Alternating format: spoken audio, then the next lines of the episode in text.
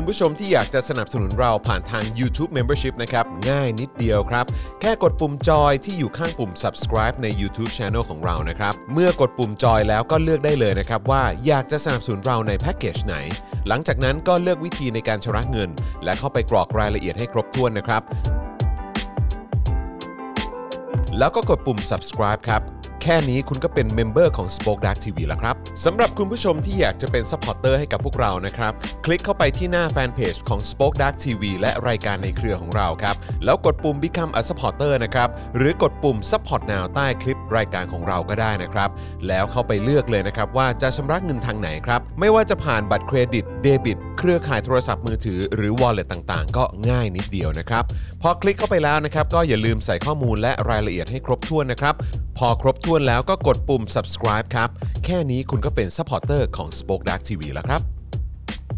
และเพื่อให้มั่นใจได้ว่าทุกท่านจะสามารถสนับสนุนเราได้อย่างต่อเนื่องในทุกๆเดือนโดยไม่หลุดจากการเป็นสมาชิกคุณผู้ชมสามารถเลือกสนับสนุนในช่องทางและแพ็กเกจที่ทุกท่านสะดวกที่สุดสำหรับการตัดบัญชีอัตโนมัติอย่างต่อเนื่องนะครับเพื่อที่ Spoke Dark TV จะได้มีกำลังในการผลิตคอนเทนต์ดีๆเพื่อคุณผู้ชมต่อไปครับ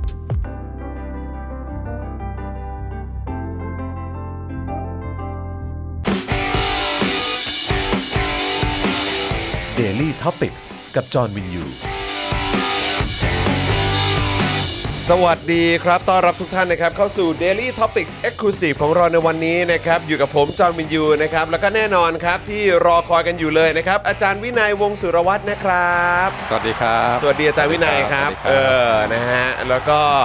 ดูแลการไลฟ์นะครับแล้วก็จัดรายการไปกับเรานะครับอาจารย์แบงค์มองบนถอนหายใจไปพลางๆนะครับสวัสดีครับสวัสดีอาจารย์แบงค์ด้วยนะครับนะฮะระหว่างนี้นะครับผมขออนุญาต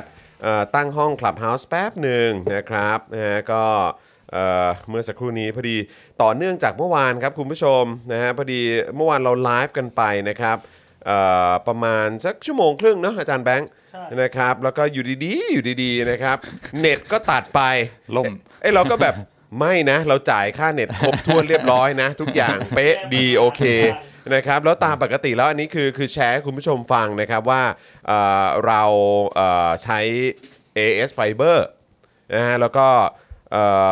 ทาง AS Fiber เนี่ยเขาก็ดูแลเราเป็นอย่างดีนะครับยิ่งพอเราบอกไปว่าเฮ้ยเนี่ยเรามีการไลฟ์มีการอะไรอย่างนี้อยู่เป็นประจำนะอะไรเงี้ยเขาอุ้ยโหโอเคเดี๋ยวจะมาดูรายละเอียดให้แบบเต็มที่ นะครับแล้วพอดูไปปุ๊บโอเคทุกอย่างก็เป๊ะดูดีทุกอย่างธรรมดาราบรื่นนะธรรมดาราบรื่นทุกอย่างแต่ว่าเมื่อวานเนี้ยพอทราบมาอีกทีก็คือว่ามันคงเกินความเขาเรียกว่าอะไรนะความคือมันเกินความสามารถเขาเหมือนกันน่ะเพราะว่าพอดีมันเหมือนว่าเมื่อวานนี้มีปัญหาเรื่องไฟเบอร์ออปติกอะไรเขามีปัญหาขาดหรืออะไรผมก็ไม่แน่ใจอ่ะไม่แล้วบังเอิญคนเข้ามาดูเยอะมากไงแบบว่าพอคนเยอะขนาดนี้มันก็เลยแบบว่าเกินลิมิตขึ้นมาไงก็เลยต้องบอกเขาว่าต่อไปนี้ต้องรับเยอะกว่านี้แล้วใช่ไหมฮะเพราะคนดูจะเพิ่มขึ้นเรื่อยๆนะโอ้นะครับนะก็คืออย่างที่บอกไปครับก็น่าเสียดายนะครับเมื่อวานนี้จริงๆแล้วเหลือประมาณ 2-3 ข่าวนะครับแต่ว่าเน็ตมันมีปัญหาไปซะก่อนนะครับก็เลยต้องตัดขาดไปนะครับนะแต่ก็ไม่เป็นไรนะครับก็เมื่อวานนี้ก็เกือบจะครบถ้วนนะครับกับข่าวที่เราเอามานำเสนอนะครับแต่ก็น่าเสียดายนะครับที่พูดไม่ครบทุกข่าวนะครับนะแล้วก็เมื่อวานนี้ก็เลยแทนที่จะได้อยู่กันสัก2ชั่วโมงกว่าๆอะไรแบบนี้ก็เลยได้อยู่กันแค่ชั่วโมงครึ่งเท่านั้นเองนะครับนะฮะแต่ว่าให้คุยเยอะช่วงนี้ใช่แต่ว่าก็เมื่อวานนี้เขาก็กว่าจะซ่อมเสร็จนี่ก็เกือบ 01:30 นะใช่ครับก็ใช้เวลาพอสมควรนะครับก็ขอบคุณคุณผู้ชมหลายๆท่านที่เป็นห่วงเป็นใยนะฮะส่งข้อความมาหลังไมค์เกิดอะไรขึ้นโดนยึดสถานีแล้วโดนยึดสถานีโดนยิงแบบเขาเรียกอะไรนะโดนนุกโดนบอมอะไรด้วยเขาเรียกอะไรแฮกเกอร์หรืออะไรอย่างนี้หรือเปล่าแล้วก็เฮ้ยบ้าไม่ใช่นะครับนะสรุปว่าก็โดนกันทุกคนย่านนี้นี่โดนกันหมดเลยนะครับนะฮะก็มีคนบอกว่า Daily Topics วันที่11 พฤศจิกายนก็เลยหายไปเลยนะครับไม่เป็นไรครับเดี๋ยวเราจะไป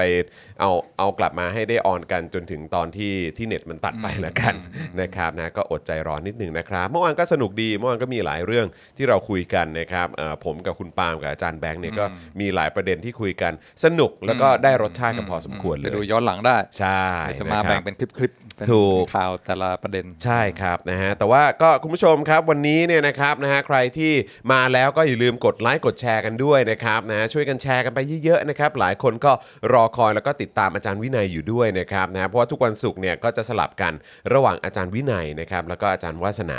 กับวาสนาอารวาสนั่นเองนะครับจริงๆแล้วอาจารย์วินัยก็หยอดไว้คร่าวๆแล้วแหละนะครับว่าจะคุยกันเรื่องอะไรนะครับประเด็นเนี่ยก็เกี่ยวกับเรื่องของอะไรนะเรื่องที่แค่คิดก็ผิดแล้วใช่ไหมฮะเป็นเรื่องของมโนกรรมครับวันนี้มโนกรรมโอ้โหเอาละครับคุณผู้ชมว่าตามหลักกรรมมี3แบบใช่ไหมครับกายกรรมครับ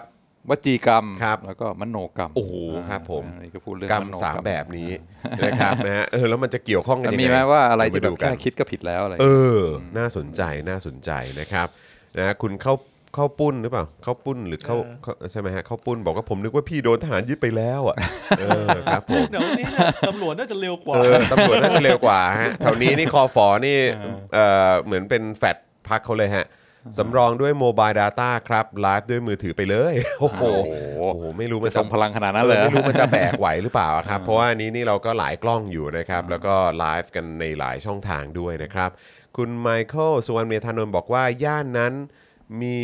แสบๆเยอะไหมครับเยอะมั้งครับอ๋อเยอะมั้งครับนะฮะทั้งพี่แขกทั้งสป็อกดาร์กก็เลยทีเดียวเลยโอ้โหครับผมก็ดีนะอย่างน้อยก็ไม่ได้ตัดตอนช่วงที่มีโค้ชแขกหรืออะไรแบบนี้นะนะครับนะฮะทฤษฎีสมคบคิดมาเต็มมากช่วงนี้ conspiracy theory ใช่หลายคนคิดว่าเราโดนอะไรหรือเปล่านะครับแต่จริงๆคือเหมือนสายไฟเบอร์เขามีปัญหานะครับคุณเสียงชาตินะครับบอกว่าสวัสดีคุณจอห์นคิปอินทัชนะครับอาจารย์วินัยอาจารย์แบงค์แล้วก็ทีมงาน Spoke Dark ทุกท่านนะครับคือตอนนี้เนี่ยเราก็ไลฟ์คู่ขนานกันไปกับโค้ชแขกด้วยนะครับวันนี้เหมือนว่าจะมีเมนูพิเศษใช่ไหมครับเป็นจิ้นส้มครับวันนี้จิ้นส้มนะฮะโอ้โหจิ้นส้มนะครับคือเมื่อวานนี้ก็จะประชาสัมพันธ์อยู่พอดีไงนะครับแต่ว่าเน็ตมันก็ตัดไปซะก่อนโอ้แต่เห็นอยู่ขึ้นในฟีดเยอะเลยนี่ไงล่ะนะครับเมนูของพี่แขกนั่นเองนะครับน่าสนใจนะครับใครอยากจะดูกันไปพร้อมกัน2จอก็สามารถดูได้เลยนะครับนะฮะก็ดูแบบว่าเพื่อความนะความหิวแล้วก็ความปวดหัวพร้อมกันเพิ่มอรรถรสให้กับคุณนะครับกับภาพที่แบบโอ้โหดูรสชาติน่าทานมากเลยนะครับแต่ในขณะเดียวกันก็ฟังเรื่องมโนกรรมกับอาจารย์วินัยกันดีกว่านะครับนะฮะใครมาแล้วนะครับก็เติมพลังให้กับพวกเราได้แบบรายวันนะครับผ่านทางบัญชีกสิกรไทยนะครับที่ขึ้นอยู่ด้านล่างจอของเราตอนนี้นะครับนะฮะ0698975539หรือสแกน QR Code ก็ได้นะครับสามารถเติมพลังเข้ามาได้เลยนะครับผมนะฮะอันนี้ก็ใครที่เป็นแฟนของอาจารย์วินัยนะครับก็สามารถเติมพลังเข้ามาได้นะครับหรือใครที่ดูทาง Facebook นะครับก็เบิร์นดาวเข้ามาก็ได้ด้วยเหมือนกันนะครับแล้วก็อย่างที่บอกไปนะครับว่าแคมเปญ 15,000 ซัพพอร์ตเตอร์ของเราเนี่ยผ่านไปเรียบร้อยแล้วนะครับตอนนี้ก็ต้องบอกว่าจริงๆแล้ว Spoke Dark TV ก็อยู่ในพื้นที่ปลอดภัยนะครับแต่ว่าเราก็ไม่อยากให้ปลอดภัยแบบชั่วคราวนะครับอยากจะแบบอยากจะอยู่คุณผู้ชมแบบมั่นใจนะครับแบบปลอดภัยนะครับนะเพราะฉะนั้นเราก็ต้องการซัพพอร์เตอร์แล้วก็เมมเบอร์เพิ่มเติมขึ้นไป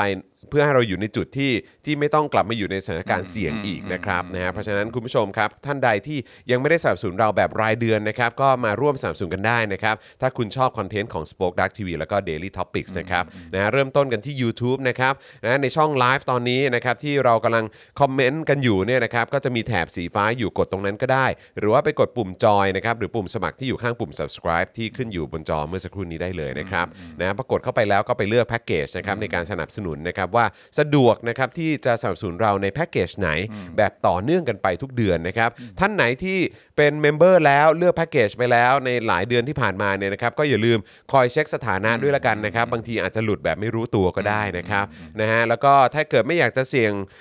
หลุดจากการเป็นเมมเบอร์แบบไม่รู้ตัวเนี่ยนะครับเลือกช่องทางชำระเงินผ่านบัตรเครดิตบัตรเดบิตนะครับแล้วก็เชื่อมกับค่าโทรศัพท์มือถือรายเดือนจะชัวร์ที่สุดนะครับนะหรือเป็นช่องทางอื่นก็ได้เติมทาง wallet อะไรต่างๆก็ได้ด้วยเหมือนกันนะครับนะฮะพอกรอกรายละเอียดครบถ้วนก็กดยืนยันก็เป็นเมมเบอร์แล้วนะครับส่วนทาง Facebook นะครับนะก็ยิ่งง่ายเข้าไปใหญ่คุณผู้ชมนะครับใต้ไลฟ์นี้ของเรานะครับที่กำลังดูพวกเราพูดคุยกันอยู่เนี่ยนะครับข้างกล่องคอมเมนต์ครับจะมีปุ่มสีเขียวที่มีรูปหัวใจอยู่กดปุ่มนั้นได้เลยนะครับคือปุ่ม Become a Supporter แล้วก็ไปเลือกวิธีการชำระเงินกันนะครับนะฮะเลือกช่องทางที่ตัดยอดนะฮะทุกเดือนนะครับแบบสบายๆนะครับต่อเนื่องนะครับแบบไม่ต้องกังวลนะครับนะฮะแล้วก็พอ เลือกได้แล้วก็เข้าไปกรอกรายละเอียดให้ครบถ้วนนะครับแล้วก็กดยืนยันแค่นี้ก็เป็นซัพพอร์ตเตอร์ทาง Facebook แล้วนะครับง่ายนะครับเดี๋ยวนี้มันนิ่งแล้วแรกๆเนี่ยบางทีระบบมันยังไม่ซิงค์กันเท่าไหร่แต่ว่าตอนนี้มันนิ่งแล้วเพราะฉะนั้นเข้าไปทำแป๊บเดียวเสร็จถูกนะครับมีให้เลือกหลายระดับนะครับแล้วแต่กำลังแล้วก็มีรายงานทุกเดือนเวลาเขาตัดเงินเขารายงานทุกเดือนนะครับถูกต้องครับทุกอย่างโปร่งใสครับไม่ลำบากเป็นรายการนะครับแล้วก็บริษัทที่สนับสนุนโดยประชาชนนะครับนะเพราะฉะนั้นเราก็จะมีคอนเทนต์ให้คุณได้ติดตามกันอีกเพียบเลยนะครับนะเพราะฉะนั้นคอยติดตามกันได้เลยนะครับนะฮะแล้วก็นอกจากนี้อย่าลืมไปช้อปปิ้งกันได้นะครับที่ Spoke Duck Store นะครับเราก็มีสินค้าให้คุณผู้ชมได้ช้อปปิ้งกันเยอะแยะมากมายเลยนะครับนะไม่ว่าจะเป็นเสื้อยืดลายต่างๆก็มีนะครับนี่ใครเป็น Daily Topics ออกใหม่ใช่มั้ยนะ Daily Topics ช้อปปิ้งกันได้นะครับ The Topics นะครับอันนี้ก็เป็นช่องรายการของเราที่มีหลากหลายเนื้อหาได้ติดตามกันด้วยในช่วงที่ผ่านมานะครับรวมถึง The Business ก็มีนะครับหรือจะเป็นพวกแก้วนะครับแล้วก็ถุงผ้านะครับของ Spoke Dark TV ก็มีด้วยเหมือนกันนะครับอันนี้ก็ไปช้อปปิ้งกันได้นะครับแต่ช่วงนี้รู้สึกว่าถุงผ้านี่จะมาแรงนะครับแล้วก็แมกเนตด้วยผมไม่แน่ใจว่าเป็นพอดแมกเนตตรงแถวนี้หรือเปล่า นะครับคุณผู้ชมอาจจะเห็นบ่อยนะครับแล้วก็อีกหนึ่งผลิตภัณฑ์นะครับที่มีอยู่ตอนนี้ก็คือเป็นหมอนเผด็จการจงพินาศนี่นะครับอันนี้ก็มาแรงเหมือนกันนะครับไปช้อปปิ้งกันได้นะครับคุณผู้ชมนะครับนะฮะคุณผู้ชมครับตอนนี้ก็เริ่มรายการมาประมาณ15นาทีแล้วนะครับนะฮะเดี๋ยว10กว่านาทีสินะครับนะฮะก็คิดว่าน่าจะถึงเวลาแล้วแหละที่เราน่าจะเริ่มเข้าเนื้อหาของเรากันนะครับแล้วก็ระหว่างนี้ถามลูกน้าไว้ก่อนเดี๋ยวอาจารย์วินัยมีสอนหรือเปล่าหลังจากนี้อีกทีบ่าย 3:00 อีกทีบ่าย 3:00 นะครับนี่ไม่รีบไปไหนโอเคนะครับนะเพราะฉะนั้นวันนี้ที่เราจะมาคุยกันเกี่ยวเรื่องของอะไรฮะแค่คิดก็ผิดแล้วเนี่ยหรือว่ามโนกรรมอะไรต่างๆเนี่ยนะครับคือไอเดียมันมาจากไหนหรือว่าคือเราจะเริ่มต้นบทสนทนานี้ที่ประเด็นไหนดีครับยากครับเพราะว่าช่วงนี้เนี่ย CEO เนี่ยมีแนวนโยบายบอกว่าจะพูดเรื่องอะไรให้บอกก่อน ใช่ครับก็เลยบอกไปก่อน 2-3 วันที่แล้วครับผมเสร็จแล้วทางทีมงานของ Daily Topics ว่าครับเอ้ยหัวข้อเนี่ยมันช่วยอธิบายหน่อยนะมันเรื่องอะไร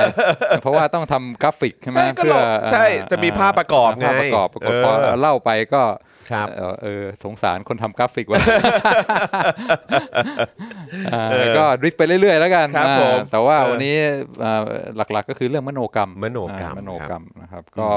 แรงจูงใจก็เกิดจากประสบการณ์ที่เพิ่งเจอมาเมื่อสัปดาห์ที่แล้วเป็นของนักวิชาการท่านหนึ่งเนื่องจากไม่ได้ขออนุญาตก็เลยจะไม่เอ่ยนามแล้วกันสดๆร้อนๆเลยนะฮะแต่ว่าเป็นเหตุการณ์สดๆร้อนๆนะแต่ว่าจอนคงรู้แล้วเป็นใครเราก็จะไม่เอ่ยนามเพราะว่าไม่ได้ขออนุญาตมาเล่าโอเคได้ครับใครวันนี้อยากรู้เลยเดี๋ยวก็รู้จอนรู้อยู่แล้วแหละครับผมหรือว่าเป็นนักวิชาการแล้วกันนะคนนี้ก็เป็นอยู่ในกลุ่มไลน์ก็ส่งสวัสดีวันจันทร์สวัสดีวันอังคารตามปกติไม่มีอะไรแล้วก็บางทีก็มีการส่งคลิปส่งรูปภาพอะไรที่น่ารักตามแบบกลุ่มไลน์เขาชอบส่งกันใช่ไหมครับวันดีคืนดีก็มีสมาชิกกลุ่มไลน์คนนึงส่งคลิปมาเป็นแบบว่าคล้ายๆเพลงเรื่องความรักอะไรเงี้ยแล้วก็ภาพประกอบก็เป็นรูปเด็กซึ่งก็เด็กก็คือคล้ายๆแต่งตัวเหมือนผู้ใหญ่แล้วก็แต่งหน้าทาปากจัดจ้าอะไรนิดหน่อยแล้วก็แต่งชุดเหมือนผู้ใหญ่ก็คือไม่ได้โป๊ไม่ได้อะไรนะแต่ว่าก็ดูเหมือนแบบว่ามีความเป็นผู้ใหญ่อะไรเงี้ยแล้วก็เป็นภาพนิ่งนะแต่ก็กิริยาท่าทางก็เหมือนทำตัวเป็นผู้ใหญ่อะไรเงี้ยเหมือนนักแสดงนักร้องอยู่บนเวทีอะไรเงี้ยก็คือแต่งหน้าเข้มอะไรเงี้ยก็นักวิชาการท่านนี้เห็นเพลงเห็นคลิปเพลงก็เป็นเรื่องความรักด้วยใช่ไหมแล้วก็คลิปมันก็แล้วก็รูปภาพประกอบก็เป็นรูปเด็กซึ่งแบบโอ้โหแต่งตัวไม่เป็นเด็กมีการค่อนข้างมาเต็มจัดเต็มดูแบบว่าเหมือนผู้ใหญ่มากก็เลยบอกว่าอันนี้ไม่ถูกต้องเพราะว่าการเอาเด็กมาทำอย่างเงี้ยเป็นการคล้ายๆแบบว่ามีความสุ่มเสี่ยงเพราะว่าเรื่องทำให้เด็กเป็นวัตถุซึ่งอาจจะถ้าใครเห็นแล้วเนี่ยมันอาจจะเกิดความคิดที่ไม่ดีไม่ร้ายได้ว่าเด็กเนี่ยเอามาทำอย่างนี้ได้ไงใช่ไหมเด็กก็ต้องทำเป็นเด็กแล้วก็ในสังคมก็มีเรื่องความอันตรายความสุ่มเสี่ยงเกี่ยวกับ ภัยคุกคามต่อเด็กทั้งหลายมากมายเพราะฉะนั้นการมีคลิปมีรูปอย่างเงี้ยเป็นเรื่องที่ไม่ถูกต้องก็เลยเกิดการกระทบกระทั่งกันเล็กน้อยในกลุ่มไลน์บอกว่าเฮ้ยอันนี้ถูกต้องหรือเปล่าคนที่โพสต์บอกเฮ้ยอะไรวะไม่ได้มีอะไรซะหน่อยเป็นแค่รูปเด็กที่แต่งหน้านั่นเองแล้วก็เวลาเด็กอยู่ในวงการบันเทิงก็แต่งหน้ามันก็เป็นเรื่องธรรมดาอยู่แล้วแล้วก็ไม่ได้โป๊เปลือยอะไรทำไมอะไรกันนักหนาส่วนนักวิชาการที่ค่อนข้างซีเรียสบอกเฮ้ยนี่ไม่ใช่นี่คือผิดหลักทำงี้ไม่ได้เพราะว่าคนดูเนี่ยมีโอกาสที่จะคิดไปได้ใช่ไหมว่าก็มีใช่ไหมคนที่ดูแล้วก็คิดแล้วก็เกิดอะไรต่ออะไรมโนไปเรื่อยๆซึ่งมันเป็นเรื่องที่เราต้องอาจจะถึงขั้นต้องรีพอร์ตบอกกับทาง provider ทางแพลตฟอร์มว่าเฮ้ยแบบนี้ไม่ถูกต้องนะต้องแบนต้องระงับต้องไม่ให้มีการส่งต่อไปครับก็เลยจอนก็คงพอนึกออกว่าใครเดี๋ยวก่อนนะเหมือนพยายามนึกถึงอยู่ว่าประเด็นนี้ประเด็นไหนวะเดี๋ยวก่อนนะโอเคอ่าฮะครับผมก็เลยคิดว่าก็เป็นประเด็นที่ในเมืองไทยอาจจะยังไม่ก้าวมาถึงจุดที่มีความตื่นตัวเท่ากับเมืองนอกในเรื่องพวกนี้ใช่ไหมเรื่องว่าการคุ้มครองป้องกันเด็กแล้วก็อะไรที่เหมาะสมอะไรที่ไม่เหมาะสมสำหรับเด็กแต่ว่าพอฟังแล้วก็มันก็น่าสนใจก็คนเราก็มาตรฐานมันก็ต่างกันใช่ไหมว่าอะไรโอเคอะไรไม่โอเคแต่ว่าที่คิดว่าน่าสนใจกว่านั้นก็คือว่าปัญหาที่มีเนี่ยคือว่ามันเกี่ยวกับความคิดของคนก็คือพอเห็นคลิปนี้เห็นเด็กแต่งหน้าเนี่ยความคิดของคนบางคนเนี่ยมันอาจจะไปในทางที่ไม่ถูกต้องเพราะฉะนั้นก็เป็นหน้าที่ของสังคมเป็นหน้าที่ของกฎหมายที่จะต้องตัดบอกว่าอันนี้ไม่ได้เพราะว่ามันอาจจะทำให้เกิดความคิดซึ่งไม่ถูกต้องแล้วเรารับไม่ได้เพราะฉะนั้นก็คือไม่ได้ห้ามใครแต่ว่ามันเป็นเขาเรียกว่าอาชญากรรมทางความคิดที่พอเห็นแล้วก็คิดไปคิดมาแล้วก็เกิดความคิดที่ไม่ดีและความคิดที่ไม่ดีนั่นเป็นสิ่งที่เราต้องระงับไว้โดยการแบนพวกคลิปพวกนี้ครับผมก็เลยบอกว่าจอนว่าเรื่องแค่คิดเรื่องพวกนี้มันถือว่าเป็นเรื่องที่ผิดไหมคือการคือแค่รู้สึกว่าการที่ระมัดระวังกันในเรื่องพวกนี้หรือว่าใส่ใจในเรื่องรายละเอียดพวกนี้ผมก็ว่ามันก็เป็นเรื่องที่ดีนะนะครับแต่ในขณะเดียวกันก็รู้สึกว่าสังคมบางทีมันต้องมีการ educate กันหรือว่าต้องมีการทำให้เรื่องพวกนี้มันเป็นเรื่องเบสิกพื้นฐานที่สามารถแบบเหมือนคิดก่อนที่จะลงมือทำอะไรสักอย่างกันก็ได้อะเข้าใจไหมฮะคือหมายว่าคือบางทีการใช้กฎหมายทุกอย่างมาบังคับกันหมดเลยเหมือนอย่างที่บอกว่าเนี่ยถ้าเกิดว่าไม่แต่งตัวเซ็กซี่ก็จะไม่โดนข่มขืนหรอกอะไรอย่างเงี้ยใช่ไหมฮะซึ่งแบบมันก็ไม่ใช่ความผิดของคนที่เขาจะแต่งตัวของเขานี่ว่าแบบว่าเขาอยากแต่งตัวแบบไหนเขาก็ควรจะมีสิทธิ์ที่จะแต่งตัวได้ใช่ไหมครับแต่ว่าในขณะเดียวกันก็คือคนที่จะแต่งตัวเนี่ยก็ต้องรู้ด้วยว่าแบบเราอยู่ในสังคมแบบไหนประมาณไหนอะไรแบบนี้แล้วก็แบบบางทีอาจจะต้องมีการนึกถึงสถานการณ์จริงอยู่เหมือนกันว่าเราอยู่ในสังคมแบบไหนที่มันยังมีความสุ่มเสี่ยงมีความอันตรายอยู่หรือเปล่าอะไรแบบนี้แต่ว่าในขณะเดียวกันโดยเบสิกพื้นฐานแล้วคือทุกคนมันก็ควรจะมีสิทธิ์ที่จะสามารถแสดงออกในแบบที่ตัวเองอยากจะแสดงออกก็ได้ไงแต่ว่าใช่แล้วก็คือสังคมก็ควรจะเป็นพื้นที่ที่ปลอดภัยใช่ไหมครับที่จะไม่มีใครถูกแบบทำร้ายหรือว่าถูกทำอะไรที่ไม่ดีใส่อะไรแบบนี้แต่ว่าแต่ก็คือการที่จะมาบอกเลยว่าเนี่ยเห็นไหมพวกเธอเป็นต้นเหตุของการทำให้คนเขาคิดไม่ดีแล้วก็จะมาทำอะไรไม่ดีใส่พวกเธออะไรเงี้ยมันก็อาจจะไม่แฟร์เหมือนกันใช่ไหมครับซึ่งอันนี้ก็ในมุมจอนคือจอนคิดว่าคล้ายๆกันคือตรงที่ว่าก็คนที่โพสต์เขาอาจจะแบบไม่ได้คิดว่ามันเป็นเรื่องอะไรใหญ่โตแต่ว่าคือบางทีสังคมจะต้องทำให้เรื่องเหล่านี้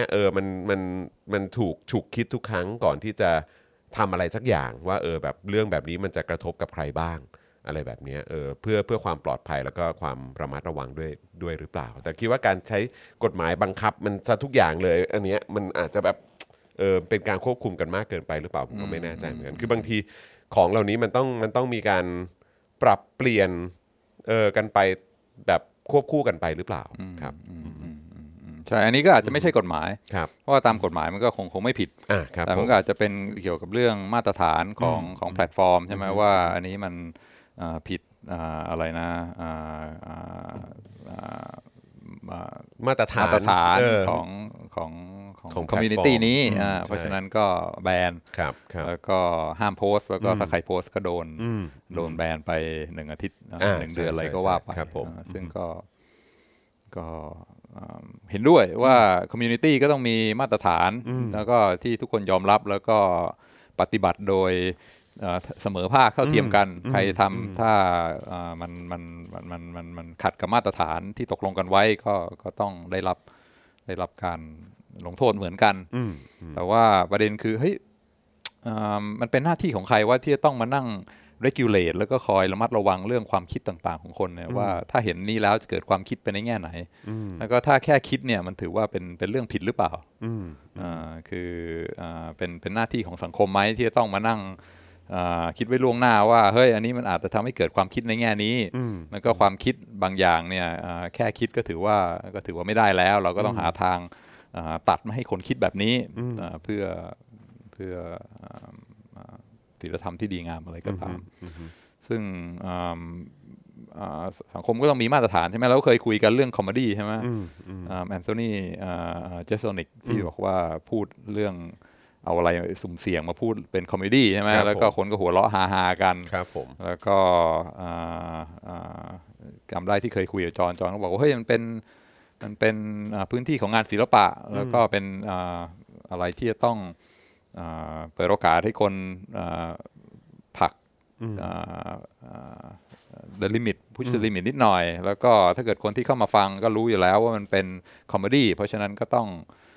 เรื่องเสรีภาพเรื่องใครที่อยากจะพูดอะไรก็สามารถพูดได้อยากจะคิดอะไรก็สามารถคิดได้เพราะว่าความคิดต่างๆของแอนโทนีเจสันนิกนี่ก็ดาร์กมากใช่ไหมที่เราเคยคุยกันแบบว่าเรื่อง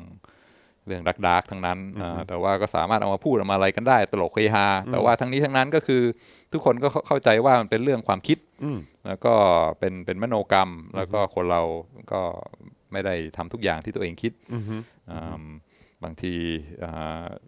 อะไรต่างๆมากมายภาพยนตร์วิดีโอเกมอะไรที่มีความรุนแรงใช่ไหมแต่เราก็บอกว่าเฮ้ยมันก็เป็นเรื่องของ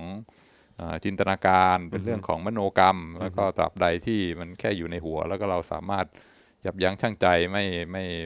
ม่เอาเรื่องในimagination ไปทำในชีวิตจริงเนี่ยก็ไม่ใช่เรื่องอะไรที่ผิดเป็นแค่อะไรที่อยู่ในหัวของเราซึ่งจอนก็ค่อนข้างที่จะเปิดกว้างในเรื่องพวกนี้ใช่ไหมแต่ว่าจอนว่ามีไหมประเด็นบางอย่างที่แบบว่า แค่คิดก็ผิดแล้วอะไรเงี้ยแค่คิดก็ผิดแล้วเหรอครับจริงๆโอ้โหก็อาจจะมีอยู่หลายเรื่องเหมือนกันนะนะครับเพราะว่าคือมันก็อาจจะเป็นแบบแต่คือเข้าใจคือแบบอย่างสมมติว่าบางทีแบบมีคนคิดว่าโอ้โหแบบอยากให้คนนี้แบบตายอะไรเงี้ยแบบไม่อยากอยู่อ่ะแต่คือมันก็คิดแค่นั้นแต่คือมันก็แบบว่ามันก็คงไม่ได้เกิดขึ้นอ่ะใช่ไหมแล้วเราก็คงไม่ได้ไปทำอย่างนั้นซึ่งก็แบบบางทีแบบในหัวของเราแบบถ้าคิดอย่างนั้นคือมันถือว่าผิดเลยหรือเปล่าเนี่ยก็น่าสนใจดีเหมือนกันอยากรู้ของฝั่งคุณผู้ชมเหมือนกันนะว่ามันมีอะไรที่แบบว่าแค่คิดก็ผิดแล้วหรือเปล่าคือคุณผู้ชมสามารถลองแชร์มาได้นะว่าในมุมของคุณผู้ชมที่คิดว่าเรื่องแบบนี้คือแค่คิดก็ผิดแล้วคุณพัชรินหรือเปล่าบอกว่าเรื่องทาบูต่างๆใช่ไหมนะครับคุณสารไทยบอกว่าเควินตินทารันติโน่ก็เขาก็เคยบอกว่าเขาชอบแสดงฉากความรุนแรงในภาพยนตร์แต่ในชีวิตจริงเขาไม่ชอบใช้ความรุนแรงนะครับครับผมนะฮะซึ่งบางทีเราก็อาจจะใช้มาตรฐานไม่เหมือนกันใช่ไหมว่าสำหรับคนบางกลุ่มเนี่ยเราก็ไว้ใจว่าเขาก็คิดอะไรไปเป็นงานศิลปะแล้วก็อยู่ในจินตนาการแล้วก็ไม่ได้เป็นพิษเป็นภัยกับใครแต่สำหรับคนอีกบางกลุ่มเนี่ยคิดอะไรอยู่ในจินตนาการแต่เราใช้มาตรฐานที่ต่างกันบอกว่าอันนี้ไม่ได้นะต้องทำการเซ็นเซอร์ทันทีเหมือนอย่างที่คลิปในกลุ่ม LINE ที่บอกว่าเรื่องนี้ไม่ได้จะทำให้คนคิดไปในแง่ไม่ดีเพราะฉะนั้นต้องทำการเซ็นเซอร์ซึ่งก็มันก็ต้องถามว่า จะเอามาคุยกันไหมหรือว่าจะ apply มาตรฐานเดียวกันหรือเปล่าหรือว่า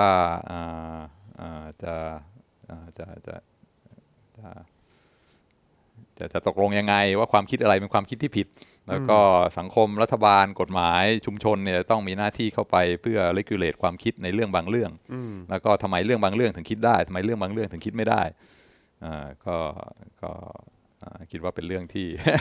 สุ่มเสี่ยงอันตรายในการพูด คุณเบียร์บอกว่าความคิด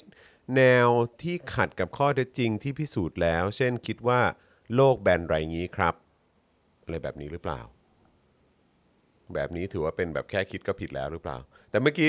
เมื่อสักครู่ผมก็ชอบนะเพราะว่าประเด็นนี้มันก็น่าสนใจก็คือเขาบอกแค่คิดจะรัฐประหารก็ผิดแล้วอะไรแบบเนี้ยมันก็น่าเหมือนกันแต่คือแบบคือพออาจารย์วินัยเปรียบเทียบกับเรื่องอย่างคอมเมดี้อย่างเงี้ยพอคอมเมดี้ก็รู้สึกว่ามันก็เป็นแพลตฟอร์มในการแสดงความคิดเห็นหรือว่ามันเป็นพื้นที่ที่เราน่าจะสามารถแสดงแบบความคิดเห็นหรือการแสดง stand up comedy มันก็เป็นศิลปะชนิดหนึ่งเลยเพราะฉะนั้นก็คือมันก็รู้ว่าคุณกำลังจะมาโชว์ในพื้นที่ตรงนี้ที่เป็นงานโชว์งานแสดงศิลปะหรือว่าคนจะเข้าไปในดูหนังดูภาพยนตร์เนี่ยก็รู้ว่าอันนี้มันเป็นภาพยนตร์นะใช่ใช่ใช่ใช่แล้วมันก็มีการพุชต่างๆที่แบบมันก็จะพุชไปถึงแบบพุชลิมิตอย่างที่อาจารย์วินัยบอกว่าจะไปแตะกันตรงไหนการตั้งคำถามการหยิบขึ้นมาเป็นโจ๊กอะไรต่างๆเหล่านี้มันเป็นการพุชเดลิมิตเป็นพื้นที่ในการลองทดสอบแบบความคิดเห็นทางสังคมว่ามีความคิดเห็นกันอย่างไรการถูกตีกรอบในสังคมมันถูกตีกรอบไปถึงขนาดไหนแล้วก็พรมแดนหรือ boundaries ที่มันสามารถเล่นได้เนี่ยมันสุดถึงแค่ไหนแล้วจริงๆแล้วเราควรจะไปได้ไกลกว่านั้นหรือเปล่ามันอาจจะเป็นพื้นที่แห่งการทดลองพื้นที่ของการเอ็กซ์เพริเมนต์ก็ได้นะครับว่าสภาพสังคมเป็นอย่างไรแต่ว่าโอเคถ้าเกิดว่ามีการหยิบยกเรื่องที่แบบที่มันอาจจะสุ่มเสี่ยงแล้วก็ถูกมองว่าอย่างเมื่อกี้เนี่ยมันจะเกี่ยวกับเพดอฟาวหรือเปล่าหรือว่าแบบการไปล่วงละเมิดคนอื่นหรือเปล่าแล้วมันดันเป็นพื้นที่ที่แบบว่ามันเป็นการสื่อสารเฉยๆมันไม่ได้เป็นพื้นที่ในการแบบแสดงออกในเรื่องอะไรพวกนี้เนี่ยบางทีมันอาจจะถูกตั้งคำถามขึ้นมาได้ดีมากใช่ๆอยู่ในเรื่องบริบทเป็นที่ไหนยังไงแล้วก็เสรีภาพก็คือว่าก็ใช่แต่ว่าแสดงออกในช่องทางที่เหมาะสมก็ดีถูกต้องแต่มันก็มีความแตกต่างกันนิดนึงนะกับคอมเมดี้ที่เราพูดเนี่ยเพราะอย่างคอมเมดี้ที่พูดนี่คือมันเป็นวจีกรรมไปแล้วคือพูดออกมาแล้วบอกว่าอย่างแอนโทนี เจสันนิกก็บอกว่าอย่าเอาเด็กไม่ฉันอุ้มนะเพราะว่าอุ้มมาไหลนี่แกล้งทำตกตลอดเวลาอะไรนี่คือพูดออกมาแล้วไงพอพูดออกมาแล้วมันก็เป็นวจีกรรมใช่ไหมแต่ว่าในกรณีที่เราพูดถึงนี่คือยังไม่มีใครพูดอะไรก็เป็นแค่คิดเฉยๆรูปภาพแล้วก็บอกว่ารูปภาพนี้ก็ไม่มีใครคอมเมนต์ไม่มีใครอะไรแต่ว่าความกังวลคือว่า what's going on in your head เมื่อเห็นสิ่งนี้แล้วก็สิ่งนั้นเนี่ย what's going on in your head เนี่ยจำเป็นที่จะต้องเข้าไปควบคุม regulate ป้องกันไม่ให้มันเกิดขึ้นหรือเปล่าในเฉพาะเรื่องบางเรื่องอะไรเงี้ยซึ่งถ้าคิดว่าจำเป็นต้องเข้าไป regulate ควบคุมป้องกันก็แสดงว่าคิดว่าสำหรับเรื่องนี้สำหรับคนกลุ่มนี้เนี่ยบางทีเขาไม่สามารถที่จะแยกแยะได้ระหว่างความคิดจินตนาการแฟนตาซีกับเรื่องกับพฤติกรรมจริงๆของเขาเพราะฉะนั้นเขาก็ได้รับการฟรีดิกมาตรฐานหนึ่งซึ่งไม่ก็ต้องเอาขึ้นมาคุยกันว่ามันคืออะไรใช่ไหมมาตรฐานมันคืออะไรแล้วก็เรื่องความคิดอะไรบ้างที่เราต้องเข้าไปควบคุม regulate แม้ว่ามันจะยังไม่ออกมาเป็นคำพูดหรือว่ายังไม่ออกมาเป็นพฤติกรรมแต่ว่าแค่คิดก็ผิดแล้วคือบางทีก็มีความแบบในหลายๆจังหวะชีวิตก็มีความรู้สึกสับสนกับการอยู่ในสังคมแบบบ้านเราเหมือนกัน เพราะว่าแบบบางทีเนี่ยในบ้านเราเนี่ยถ้าเกิดยังไม่เกิดเหตุการณ์อะไรขึ้นมาบางทีก็ไปห้ามซะก่อนเลยเรื่องนี้ก็ไม่ให้อะไรแบบนี้เรื่องนี้ไม่ได้ไม่เอาเราจะไม่ทำเราจะไม่พูดอะไรแบบนี้ซึ่งเราก็แบบหรออะไรเงี้ยแบบทำไมเรื่องพวกนี้ถึงแบบแบบไม่สามารถจะพูดหรือว่าจะคิดได้อะไรแบบนี้แบบอย่างเรื่องของการสมมุติว่าจะถกเถียงกันเรื่องของการทำแท้งหรือว่าอะไรต่างๆหรือแม้กระทั่งแบบเนี่ยแบบไอ้ตอนนี้ที่มันมีประเด็นอยู่ก็คือการพูดถึงเรื่องสถาบันหรืออะไรต่างๆเหล่านี้ก็คือเรื่องพวกนี้พูดไม่ได้แต่คือแบบในสังคมประชาธิปไตยในต่างประเทศซึ่งเราก็มักจะเคลมเสมอว่าเราเป็นประชาธิปไตยใช่ไหมแต่ว่าพอไปอยู่ในสังคมในต่างประเทศที่เขามีความเป็นประชาธิปไตยเนี่ยก็คือว่าโอเคการคิดมันก็คิดกันได้อะแต่ว่าถ้าเกิดคุณทำแล้วถ้าคุณลงมือทำคุณพูดอะไรออกมาแล้วในอดีตเนี่ยมันเคยมีเหตุการณ์แบบนี้เกิดขึ้นแล้วเขาก็ แล้วเขาก็บอกเฮ้ยเนี่ยไอเหตุการณ์แบบนี้มันเคยเกิดขึ้นมาแล้วแล้วมันนำพาไปสู่ปัญหามันนำพาไปสู่เรื่องแย่ๆมันนำพาไปสู่คดีความมันนำพาไปสู่อาชญากรรมอะไรแบบนี้มันก็เลยเป็นสิ่งที่คนในสังคมก็จะรู้กันว่าเอ้ยไอ้เรื่องแบบนี้เราจะไม่พูดเราจะไม่ทำหรือว่าเราจะไม่หยิบยกขึ้นมานะอะไรเพราะมันเคยมีเหตุการณ์ที่เกิดขึ้นมาในอดีตมาแล้วแล้วก็เราได้เรียนรู้กันแล้วก็สังคมก็เสียงส่วนใหญ่ก็มองว่าเป็นเรื่องที่ผิดอะไรแบบนี้เพราะฉะนั้นก็มันก็เป็นข้อตกลงร่วมกันว่าแบบนี้มันจะเราจะไม่ยอมรับการกระทำแบบนี้นะแต่ว่าไอ้การยอมรับร่วมกันเนี่ยมันเกิดหลังจากที่มันมีการกระทำแบบนี้มันเกิดขึ้นแล้วไงมันไม่ได้ไปถูกตัดตอนแบบตั้งแต่มีการตั้งคำถามหรือมีความคิดแบบนี้ขึ้นมาอะไรแบบนี้ก็เลยแบบบางทีก็มีความสับสนเหมือนกันว่ามันต้องขนาดไหนอ่ะมันต้องขนาดไหนใช่ไหมครับว่าแบบสังคมสรุปว่าสังคมประชาธิปไตยมันเป็นแบบไหนกันแน่คือแบบว่าอันนี้แค่มีความคิดก็โดนตัดแล้วโดนตัดตอนแล้วห้ามพูดห้ามแสดงออกอ้าวถ้าคุณแสดงออกปุ๊บนี่ยังไม่ทันได้เข้าประเด็นเลยนะก็โดนคดีโดนเอาเข้าไปขังในคุกแล้วซึ่งเราก็มีรู้สึกว่าแบบนี้มันแฟร์เหรอ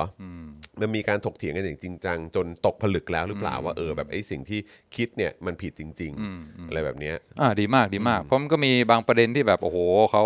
ถกเถียงกันมาตั้งเป็น10ปีแล้วแล้วก็ทั้งสองฝ่ายก็เอาข้อมูลเอาข้อถกเถียงมาวางมากางกันบนโต๊ะแล้วก็จนสุดท้ายเกิดฉันทามติแล้วว่าโอเคสังคมเราเป็นอย่างนี้นะเพราะฉะนั้นจบพอตรงนั้นก็เหมือนอาจจะเป็นเรื่อง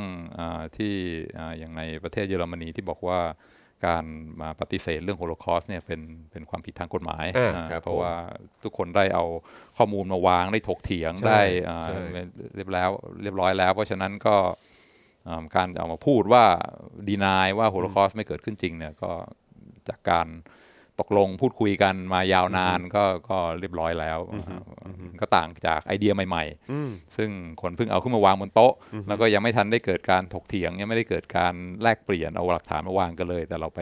ตัดตั้งแต่ตอนนั้นแล้วมันก็เป็นคนละลักษณะกันใช่ซึ่งก็คงคล้ายๆกับที่เมื่อสักครู่นี้คุณผู้ชมบอกมาก็เนี่ยก็ดูแบบ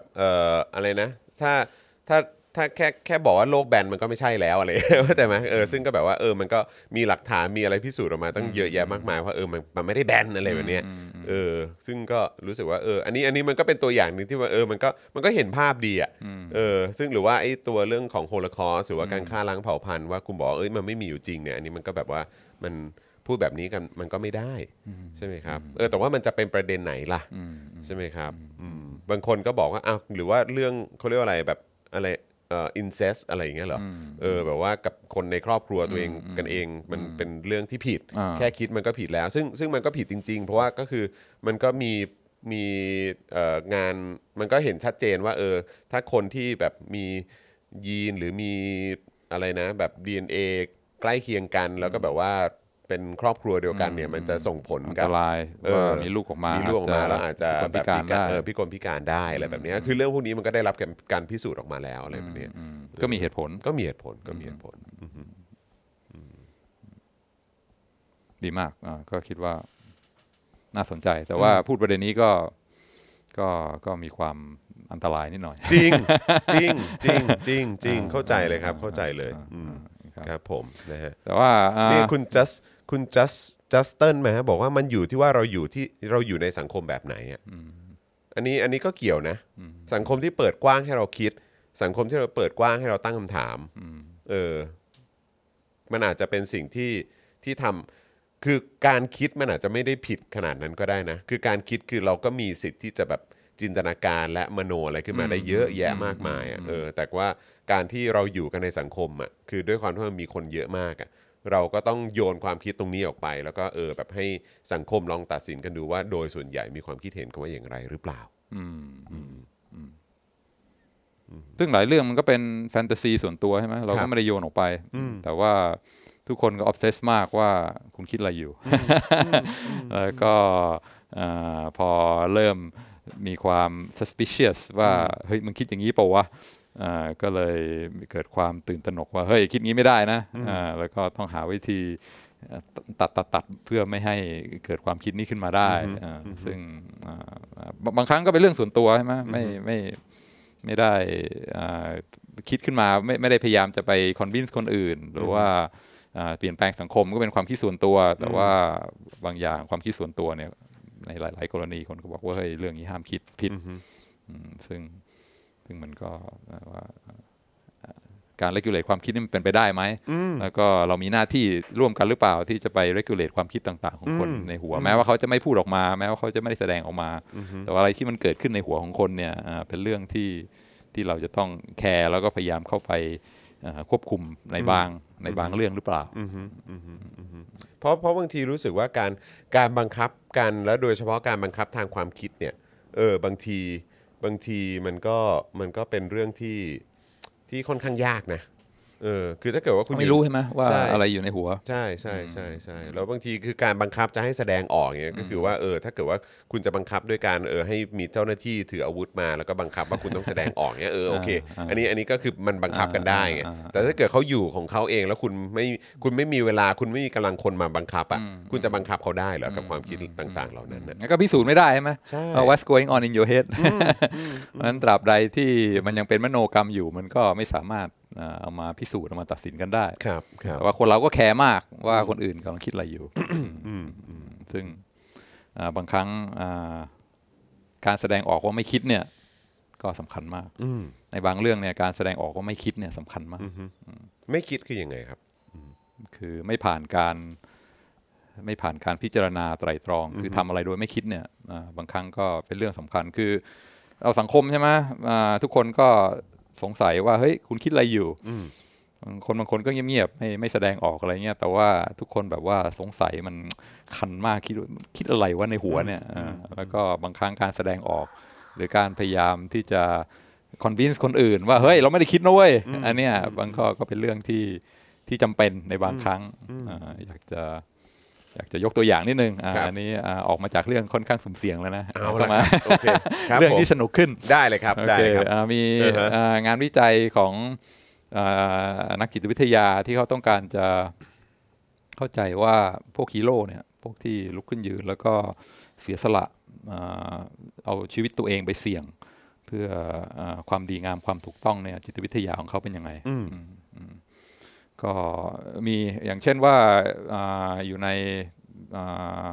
อยู่บนรถไฟอะไรเงี้ยแล้วก็เกิดมีผู้ก่อการร้ายชักปืนขึ้นมาแล้วก็เริ่มยิงคนในรถไฟอะไรเงี้ยก็จะมีฮีโร่บางประเภทซึ่งชาร์จเข้าไปแล้วก็ล็อกเลยแล้วก็ช่วยแล้วก็ในสุดท้ายก็คือชีวิตตัวเองเนี่ยไม่คิดเลยคือพอเห็นกรณีนี้ปุ๊บมันจำเป็นต้องชาร์จแล้วก็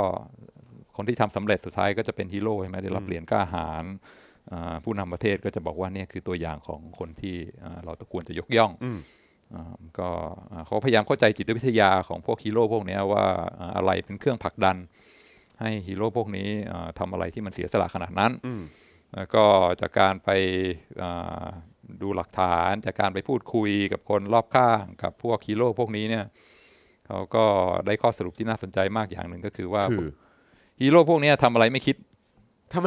เหรอ คือหมายถึงว่าการใช้สัญชาตญาณอะไรเงี้ยแหละใช่ใช่อย่างเช่นว่าอยู่ในตลาดอะไรเงี้ยแล้วก็มีคนบ้าชักปืนขึ้นมาไล่ยิงคนเนี่ยถ้าเป็นคนที่คิดเนี่ยบอกว่าเฮ้ยจะชาร์จไม่ชาร์จก็อาจจะคิดว่าเชี่ยชาร์จเนี่ยโอกาสสำเร็จมันเท่าไหร่วะคือกว่าจะวิ่งเข้าไปถึงเนี่ยแม่งหันมายิงแล้วอ่ะเพราะฉะนั้นสุดท้ายก็คือเราตายเองแล้วก็ไม่ได้ช่วยชีวิตใครเพราะฉะนั้นบวกลบคูณหารแล้ว cost benefit เนี่ยมันโอกาสที่เราจะช่วยชีวิตคนได้เนี่ยมันน้อยโอกาสที่เราจะตายเองนี่มันเยอะเพราะฉะนั้นมันไม่สมเหตุสมผลเพราะฉะนั้นถ้าคนที่คิดมาก่อนพิจารณามาก่อนแล้วก็เฮ้ยถ้างั้นก็รอให้ตำรวจมาดีกว่าเดี๋ยวเราไปมุดอยู่ใต้โต๊ะรอเพราะว่าตามหลักความน่าจะเป็นจริงๆเนี่ยเราคงช่วยอะไรไม่ได้อันนี้คือลักษณะของคนที่คิด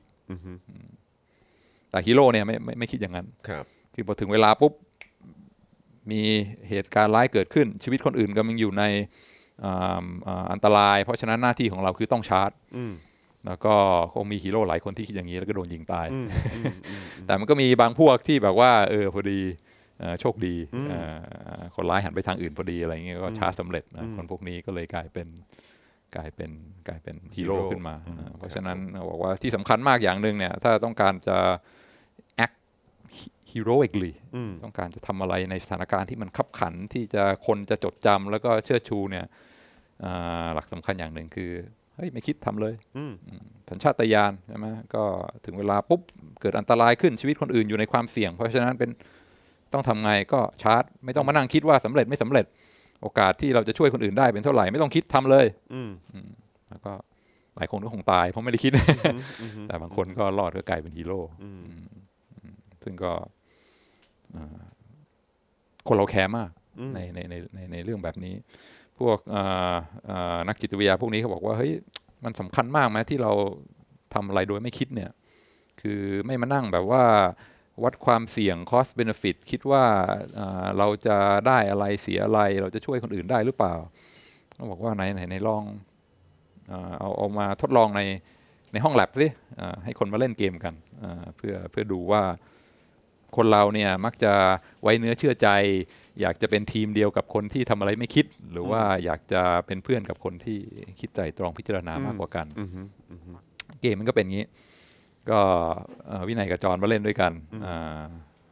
ก็เกมก็คือว่าจอนกำลังอยู่ในสถานการณ์ลำบากแล้วก็วินัยต้องตัดสินใจว่าจะช่วยหรือไม่ช่วยจอนซึ่ง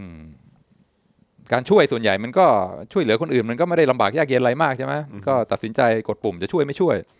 ส่วนใหญ่การช่วยก็มีคอสเล็กน้อยไม่ได้เดือดร้อนอะไรมากแต่ว่าสามารถช่วยจอนได้มากเพราะฉะนั้นถ้าให้ตัดสินใจว่าจะช่วยไม่ช่วยส่วนใหญ่ก็ช่วยก็ไม่มีอะไรจอนก็เห็นใช่ไหมว่าขอความช่วยเหลือวินัยก็บอกว่าไม่ได้เดือดร้อนอะไรมากก็ช่วยก็ได้วะเพราะฉะนั้นก็ช่วยก็มีปัญหาแต่ว่าที่น่าสนใจคืออย่างนี้คือบางครั้งเนี่ยถ้าเราช่วยคนอื่นเนี่ยมันมีโอกาสเล็กน้อยซึ่งจะทำให้เราเดือดร้อนมากโอกาสน้อยนะนานๆทีบางทีไม่รู้อ่ะคือช่วยคนอื่นไปแล้วตัวเราเดือดร้อนอะไรเงี้ยเพราะฉะนั้นทุกครั้งก่อนที่จะตัดสินใจว่าจะช่วยไม่ช่วยจอนเนี่ยเขาจะยื่นซองให้วินัยซองหนึ่งแล้วก็ในซองนี้เนี่ยก็จะมีข้อมูลบอกว่าการช่วยจอนครั้งนี้เนี่ยวินัยจะเดือดร้อนมากหรือเปล่าซึ่งส่วนใหญ่แบบ 90-95% ก็ไม่เดือดร้อนใช่ไหม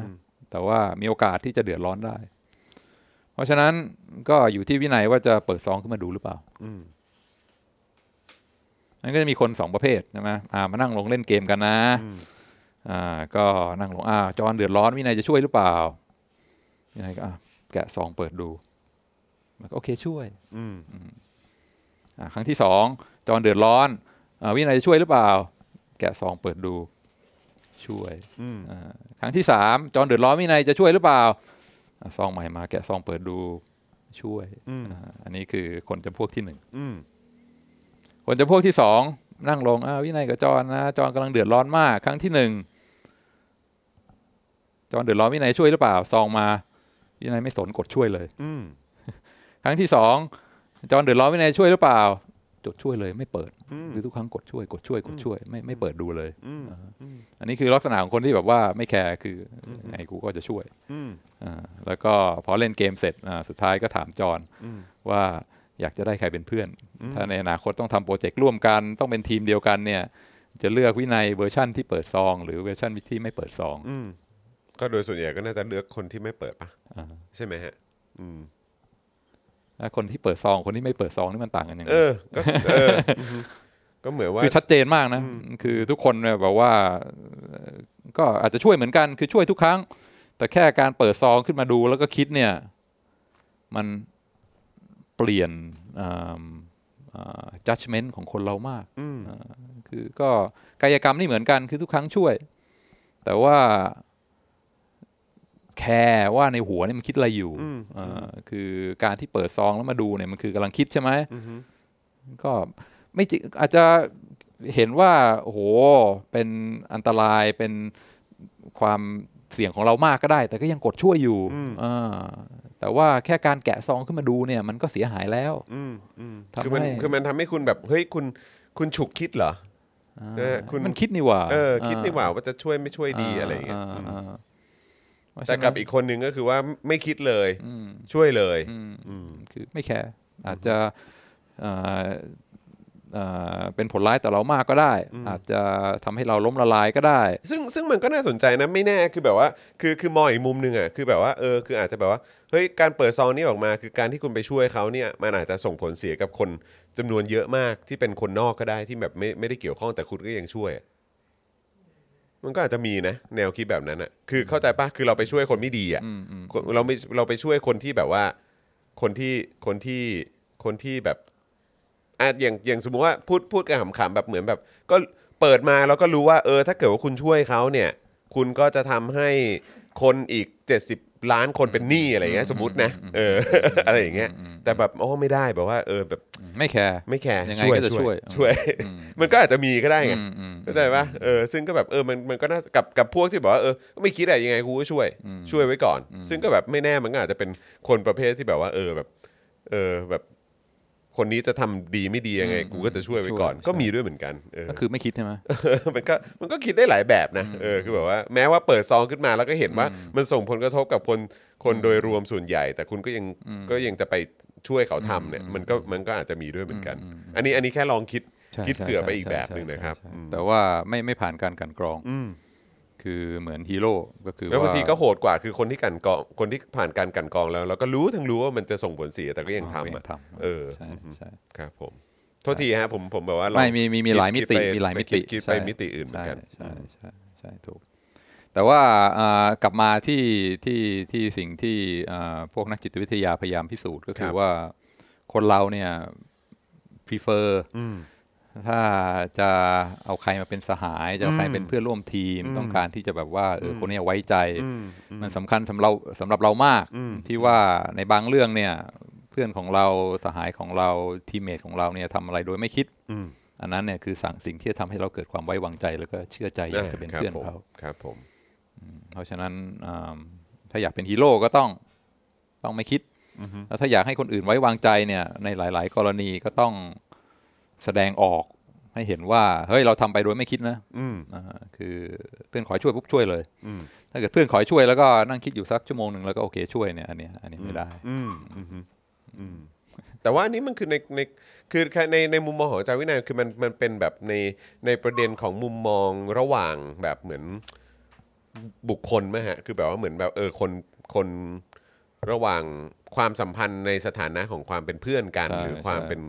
คนรู้จักกันอะไรแบบนี้ซึ่งไอ้ความคิดแบบนี้คือเราสามารถใช้ได้กับแบบอย่างผู้มีอำนาจหรืออะไรแบบนี้ได้หรือเปล่าหรือว่าความรับผิดชอบอะไรต่างๆมันต่างกันในมุมของอาจารย์วินัยครับครับเราสามารถใช้แบบงานวิจัยแบบนี้ในการอธิบายได้ไหมฮะคิดว่าบทเรียนหลักๆก็คือคนเราจะมีอำนาจจะกลายมาเป็นผู้นำในสังคมประเทศชาติได้เนี่ยที่สำคัญคือต้องมีคนสนับสนุนต้องมีทีมต้องมีพรรคพวกต้องมีคนที่แบบว่าอุ้มชูไม่ใช่ว่าคนเดียวแล้วก็มาเป็นผู้นำได้เลยเพราะฉะนั้นคนที่จะ rise ขึ้นมาเป็นผู้นำเป็นคนใหญ่คนโตได้เนี่ยต้องมีพรรคพวกสนับสนุนมากมายก็คือคนประเภทไหนที่จะมีพรรคพวกที่รักและคอยสนับสนุนคนที่เปิดซองหรือคนที่ไม่เปิดซองคนที่ไม่เปิดซองใช่ไหมก็คือว่าในชีวิตประจำวันเนี่ยก็คนเราก็มันไม่รู้นี่หว่าเพื่อนคิดอะไรอยู่แต่มันก็มีเหตุการณ์ที่จะต้องขอความช่วยเหลือแล้วก็ดูว่าจะช่วยไม่ช่วยแล้วก็ถ้ามีคนๆนึงทุกครั้งที่ขอให้ช่วยนี่คือไม่เปิดซองช่วยเลยเพื่อนคนแรกเนี่ยคนดีอยากเป็นคนที่เราอยากสนับสนุนเป็นพรรคพวกทำงี้กับทุกคนใช่ไหมคือเป็นยุทธศาสตร์เป็นกฎในชีวิต rule of life ไม่รู้ Jordan Peterson ไม่มีนะแต่ว่าอันนี้คือว่าช่วยเลยกฎของชีวิตเราคือไม่เคยเปิดซองแล้วก็มันก็ต้องมีความเฮงบ้างบางครั้งใช่ไหมเพราะบางครั้งแบบว่าไม่เปิดซองปรากฏว่าในซองเนี่ยมันถึงตายอะไรเงี้ยมันก็ไม่รอดใช่ไหมแต่ว่าถ้าเกิดเราไม่ได้ซวยขนาดนั้นทุกครั้งที่มีเกิดกรณีขึ้นเราช่วยโดยไม่เปิดซองก็จะทำให้พรรคพวกคนรอบข้างเราเนี่ยโอ้โหอยากได้คนนี้เป็นเพื่อนอยากได้คนนี้มาร่วมทีมแล้วก็ในระยะยาวเนี่ยคนที่ไม่เปิดซองเลยแล้วก็ไม่ซวยจนเกินไปเนี่ยอะไรคือคนที่จะกลายมาเป็นผู้ที่ประสบความสำเร็จเพราะว่ามีแต่พรรคพวกคนใกล้ชิดไว้ใจแล้วก็อยากจะช่วยเหลืออยากให้สนับสนุนเพราะฉะนั้น บางครั้งก็อาจจะคิดได้ว่ายุทธศาสตร์หรือว่า strategy สำหรับการประสบความสำเร็จในชีวิตการเป็นฮีโร่การได้มาเป็นผู้นำการประสบความสำเร็จมีคนช่วยเหลือมากมายนี่คืออย่าเปิดซองอาจจะเป็นเวนึงก็ถ้าเปิดซองมันก็เราก็อาจจะไม่ตายในครั้งที่เปิดขึ้นมาแล้วปรากฏโอ้โหการช่วยครั้งนี้ถึงตายนะเว้ยแต่ว่ามันก็เป็นการลดความเสี่ยงของเราไม่ให้เราซวยจากการช่วยคนอื่นแต่ว่าสุดท้ายคนรอบข้างก็มองเราไงอ๋อหมอนี่มันก็ calculating คือคิดอยู่เสมอจะช่วยก็ต่อเมื่อต้นทุนไม่มากแต่ว่าถ้าเกิดว่าเกิดหน้าสิวหน้าขวานขึ้นมาแล้วก็เปิดซองขึ้นมาแล้วก็เห็นว่าช่วยแล้วเขาจะลำบากเนี่ยเขาก็จะไม่ช่วยเราเพราะฉะนั้นคนนี้ไม่ใช่คนที่เราอยากมาได้เป็นทีมเมทเพราะฉะนั้นก็คนพวกนี้ก็จะไม่กลายเป็นผู้นำไม่ใช่ผู้ที่ประสบความสำเร็จ อย่างสูงสุดในชีวิตเพราะกำลังคิดอยู่ว่าแบบแล้วการที่คนที่จะก้าวขึ้นมาเป็นผู้นำได้แบบนั้นน่ะคือมันเป็นผู้นำในลักษณะที่ว่าก็แบบคือเหมือนเป็นอารมณ์คนที่แบบพูดยังไงดีอ่ะคือใครขอความช่วยเหลืออะไรก็ช่วยไว้ก่อนน่ะเพื่อไม่คิดไงแล้วคือเขามองว่ามันเป็นมันเขาจะมีความรู้สึกเป็น benefit กับเขาหรือเปล่ากับการที่เขาช่วยโดยที่เขาไม่คิดอ่ะแล้วก็มันจะส่งผลกับเขาในภายหลังว่าได้รับความไว้เนื้อเชื่อใจจนแบบว่าท้ายที่สุดก็จะเป็นประโยชน์กับตัวเองแล้วก็ได้เป็นผู้นำคนอื่นหรือว่าขึ้นมามีอำนาจหรือว่าแบบว่าได้รับความไว้เนื้อเชื่อใจจากคนอื่นก็คิดได้2อย่างอย่างนึงก็คือว่าบุคลิกของเขาเป็นงั้นเองเป็นคนที่เป็นงั้นเองคือยังไงกูก็ช่วยเพื่อนเป็นจิตวิทยาส่วนตัวหรืออาจจะคิดได้อีกแบบว่าเขาคำนวณมาแล้วใช่แคลคูเลตมาแล้วว่าเฮ้ยชีวิตนี้นี่เราจะเปิดหรือไม่เปิดซองดีวะแล้วก็จากการคิดคำนวณบวกลบคูณหารด้วยความระมัดระวังเนี่ยเขาก็พิจารณามาแล้วว่าไม่เปิดดีกว่าก็อาจจะเป็นได้ทั้งสองได้ใจด้วยแล้วก็ได้ความก็คือได้ความเชื่อใจแหละว่างั้นดีกว่ามันก็มีเหตุผลใช่ไหมที่จะทำอะไรโดยไม่คิดแล้วก็คนเราระยะยาวจะประสบความสำเร็จหรือเปล่าก็คนที่ไม่คิดเนี่ยก็อาจจะน่าจะมีโอกาสที่กลายเป็นผู้ชนะมากกว่าคนที่พิจารณาไตร่ตรองบวกลบคูณหาร cost benefit ใช่ไหมสุดท้ายก็จะเป็นคนที่คนอื่นบอกเฮ้ยมันก็เพื่อประโยชน์ส่วนตัวไม่ได้ทำเพื่อพวกพ้องนะไม่ได้เป็นคนที่แบบว่ายังไงก็ช่วยมีใช่ไหมเพื่อนบางคนที่บอกว่าเฮ้ยได้ช่วยอะไรบอกนะช่วยได้ก็จะช่วยช่วยไม่ได้ก็จะช่วย คนพวกนี้เนี่ยอยากมาได้เป็นเพื่อนใช่ไหมแล้วก็ถ้าเกิดเราต้องสนับสนุนให้ใครประสบความสำเร็จเป็นใหญ่เป็นโตเนี่ยเราก็จะต้องการให้คนพวกนี้เพราะว่าเรามั่นใจว่าเขาจะช่วยเราเสมอว้าวประเด็นนี้น่าสนใจนะครับนะฮะคุณดีเคบอกว่าบางคนที่ไม่ได้ช่วยทันทีคิดก่อนช่วยส่วนหนึ่งเพราะกลัวการถูกหลอกให้ช่วยแล้วกลายเป็นพวกเดี่ยวคนร้ายค่ะอ๋อนะฮะส่วนคุณมุกก็นั่นไงคือเปิดซองขึ้นมาใช่ไหมปรากฏว่าโดนหลอกแล้วกลายเป็นจำเลยไปด้วย อะไรเงี้ยอันนี้คือกรณีที่ก็ต้องคิดอีกว่าแบบจะช่วยหรือไม่ช่วยคือจะเปิดซองไม่เปิดซองใช่ใช่การคิดนี่คือกับความช้าเนี่ยคือลักษณะที่ว่าเฮ้ยกำลังเปิดซองคิดอยู่นี่ว่านะครับคุณมุกบอกว่ามีปัจจัยเรื่องประสบการณ์ด้วยค่ะแบบช่วยแล้วเจอแต่งูพิษจำนวนมากก็บางครั้งใช่ไหมบางครั้งเราไม่เปิดซองเราก็เจองูพิษก็ใช่เพียงแต่ว่าจะเปิดไม่เปิดหรือว่าเปิดในบางกรณีครับผมใช่หรือจะไม่เปิดเลยถ้าไม่เปิดเลยเนี่ยเราก็จะมี reputation ใช่ไหมคือคนเนี้ยไม่เปิดซองคนนี้แบบช่วยทุกคนแบบไม่คิดเลยนะเว้ยอะไรอย่างเงี้ยบางครั้งก็ซวยก็โดนกัดบ้างแต่ว่ามันเป็นยุทธศาสตร์ในชีวิตว่าไม่เปิดพยายามคิดอยู่ว่าตัวเองเป็นคนแบบไหน แต่ผมก็เป็นคนแบบก็ยอมรับว่าผมก็น่าจะเป็นสไตล์แบบเปิดซองบ้างนะ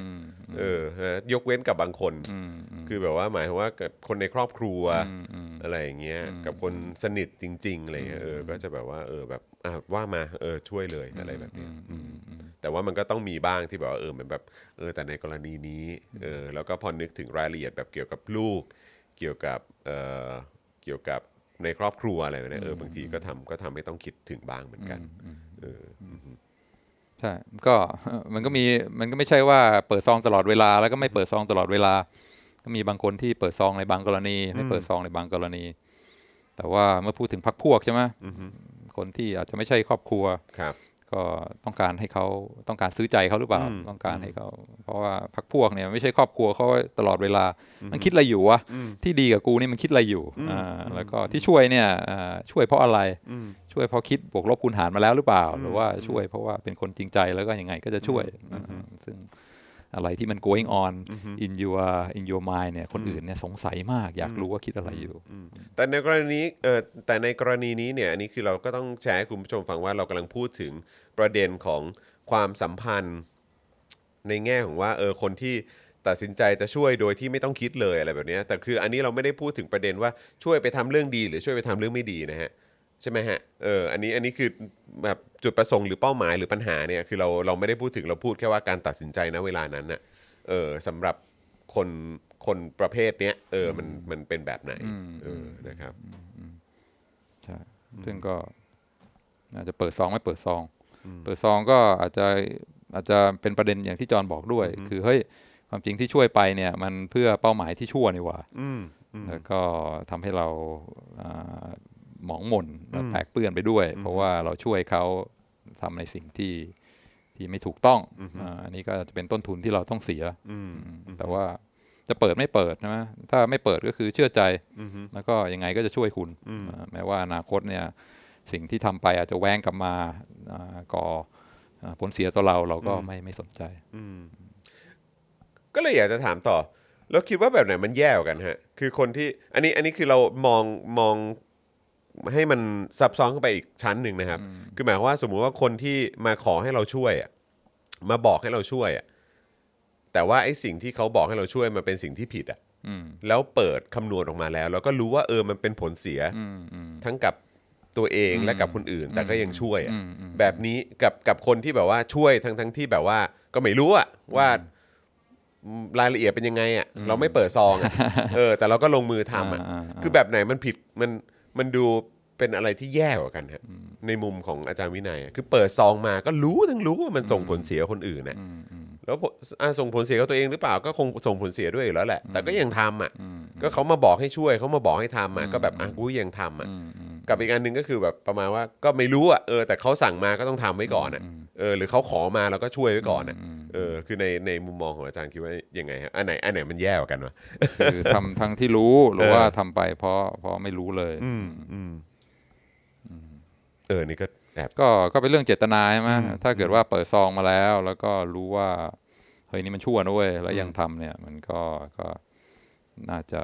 กิ้วความผิดมันก็น่าจะอยู่ระดับหนึ่งกับการที่แบบว่าเฮ้ยไม่รู้โดนหลอกอะไรเงี้ยหรือว่าไม่ได้สนใจไว้ใจเขาก็เลยทำสุดท้ายเลยกลายเป็นทำชั่วโดยที่ไม่ได้ตรึกตรองมาก่อนอันนี้เรื่องกิ้วก็คงต่างกันใช่แต่หมายถึงเรื่องประโยชน์หมายถึงว่าคนเราทำอะไรเนี่ยมันคิดถึงว่าได้อะไรเป็นผลตอบแทน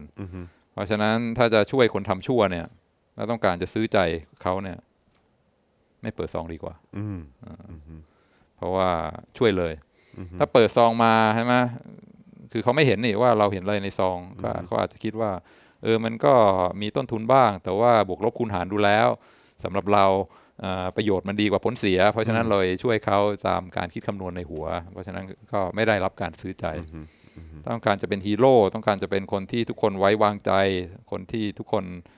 อยากได้เป็นพวกในทีมเนี่ยก็ต้องทำโดยไม่เปิดห้ามคิดเหมือนในช่วงที่ผ่านมาก็ได้เห็นหลายกรณีเหมือนกันนะครับนะฮะก็อยากจะโยงมาไงคืออย่างที่เห็นคนฉลาดเก่งๆนะแบบว่าไบรท์แล้วก็บางครั้งทำอะไรอย่างที่บอกว่าอะไรนะการรัฐประหารเนี่ยไม่ใช่การล้มล้างการปกครอง นี่อันนี้ช็อกมากครับคือบอกว่าคือถ่ายทอดออกทีวีเลยนะแล้วก็เป็นการช่วงชิงอำนาจมาแล้วก็ไม่ถือเป็นการล้มล้างการปกครองเพราะว่าโน่นนี้นั่นพูดมาเฮ้ยอันนี้มันคือชัดเจนว่าแถใช่ไหมแล้วก็ใครฟังก็รู้ว่าแม่งแถแล้วก็ พออันนี้เป็นคลิปที่อัพขึ้นอินเทอร์เน็ตแล้วก็อะไรที่อัพขึ้นอินเทอร์เน็ตแล้วก็จะอยู่บนอินเทอร์เน็ตไปชั่วกาลปาวสารใช่ครับแล้วก็ทุกคนเห็นก็จะบินยูชนใครที่เห็นก็สามารถตัดสินได้ทีว่าอันนี้แม่งไม่ใช่แล้วพูดงี้แล้วก็มีคลิปแล้วก็มีหลักฐานเนี่ยมันก็ค่อนข้างเสีย reputation แล้วก็เสียคือไปตลอดไม่หายไปไหนอ่ะมันเป็นหลักฐานที่อยู่ในอินเทอร์เน็ตแล้วเพราะฉะนั้นความเสียหายนี่มันเยอะมากการออกมาแถออกมาพูดอะไรเงี้ยกับสิ่งที่มันผิดหลักการสิ่งที่มันผิดหลักการแล้วก็ต้นทุนนี้แล้วต้นทุนสูงมากคือความน่าเชื่อถือของตัวเองเนี่ยแบบว่าค่อนข้างจะหมดเลยแต่ว่าเฮ้ยคนฉลาดคนที่ใช่ไหมก็ออกมาแล้วก็ไม่คิดเลยไม่กระพริบตาโดนถามว่าการรัฐประหารคือการล้มล้างการปกครองรัฐบาลไม่กระพริบตาบอกไม่แล้วก็ทำไมก็แถไปในเรื่องที่แบบว่าฟังไม่ขึ้นตัวเองก็คงรู้อยู่ว่าฟังไม่ขึ้นแต่ก็ไม่ต้องคิดแถทันทีก็เลยคิดว่าอันนี้มันอาจจะเป็นตัวอย่างหนึ่งของการไม่เปิดซองคือเขาทำเนี่ยเพราะว่าต้องการจะส่งสัญญาณให้คนอื่นรู้ว่าเฮ้ยกูไม่เปิดซองนะคือเราอยู่ฝั่งนี้อันนี้คือพวกเราอันนี้คือฝั่งที่เรามีความอารมณ์ซื้อใจอารมณ์จงรักภักดีแล้วก็มีความผูกพันกับฝั่งนี้เพราะฉะนั้นพอเกิดเหตุการณ์ขึ้นมาใช่ไหมแล้วก็ถึงเวลาโดนยิงคำถามไม่ต้องคิดไม่ต้องไต่ตองไม่ต้องอะไรแถเลยทันทีแม้ว่าจะเป็นการแถที่ฟังไม่ขึ้นแล้วก็โอ้โหผลเสียต่อตัวเองต่อ reputation ต่ออะไรในอนาคตที่มันใหญ่โตมโหฬารแต่ว่าไม่คิดไม่เปิดซองแถเลยทันทีซึ่งมันก็สามารถอธิบายได้ว่าอ๋อเขาก็ต้องการที่จะเขาอาจจะเป็นยุทธศาสตร์ในชีวิตของเขาว่าเอ้ยในเรื่องบางเรื่องนี่เราไม่เปิดซองนะไม่ต้องคิดเลยว่าถูกผิดเหตุผลตรรกะ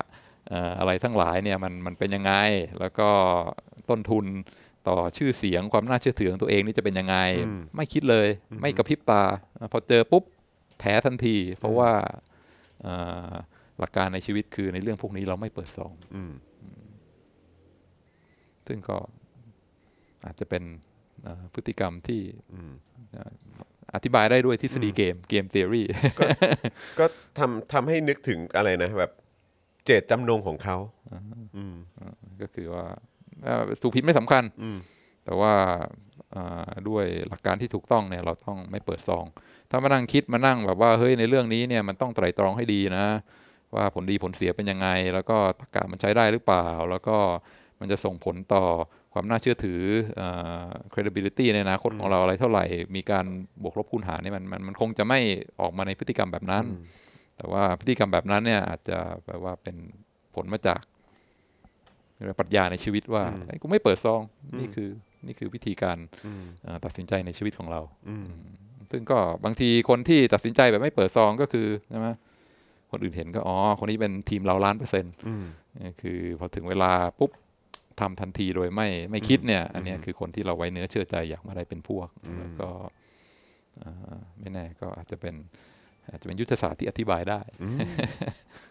โอ้โหนึกภาพออกเลยนะครับเนี่ยนะครับนะฮะอะไรนะครับปฏิอันนี้น่าจะเพราะรู้ว่าทำแล้วจะได้อะไรหรือเปล่าคุณธนนนท์บอกนะครับนะถามมานะครับในมุมมองนะครับรัฐประหารก็ล้มล้างครับแต่นิรโทษแล้ว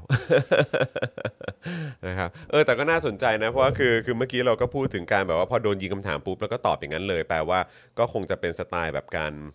การที่แบบว่าตอบโดยแบบให้คำตอบโดยไม่เปิดซองเหมือนที่อาจารย์วินัยยกตัวอย่างแต่มันก็มีคนอีกกลุ่มนึงที่ได้คำถามมาเป็นปีนะแล้วท้ายสุดก็พิจารณาแล้วก็ตัดสินใจออกมาแบบนั้น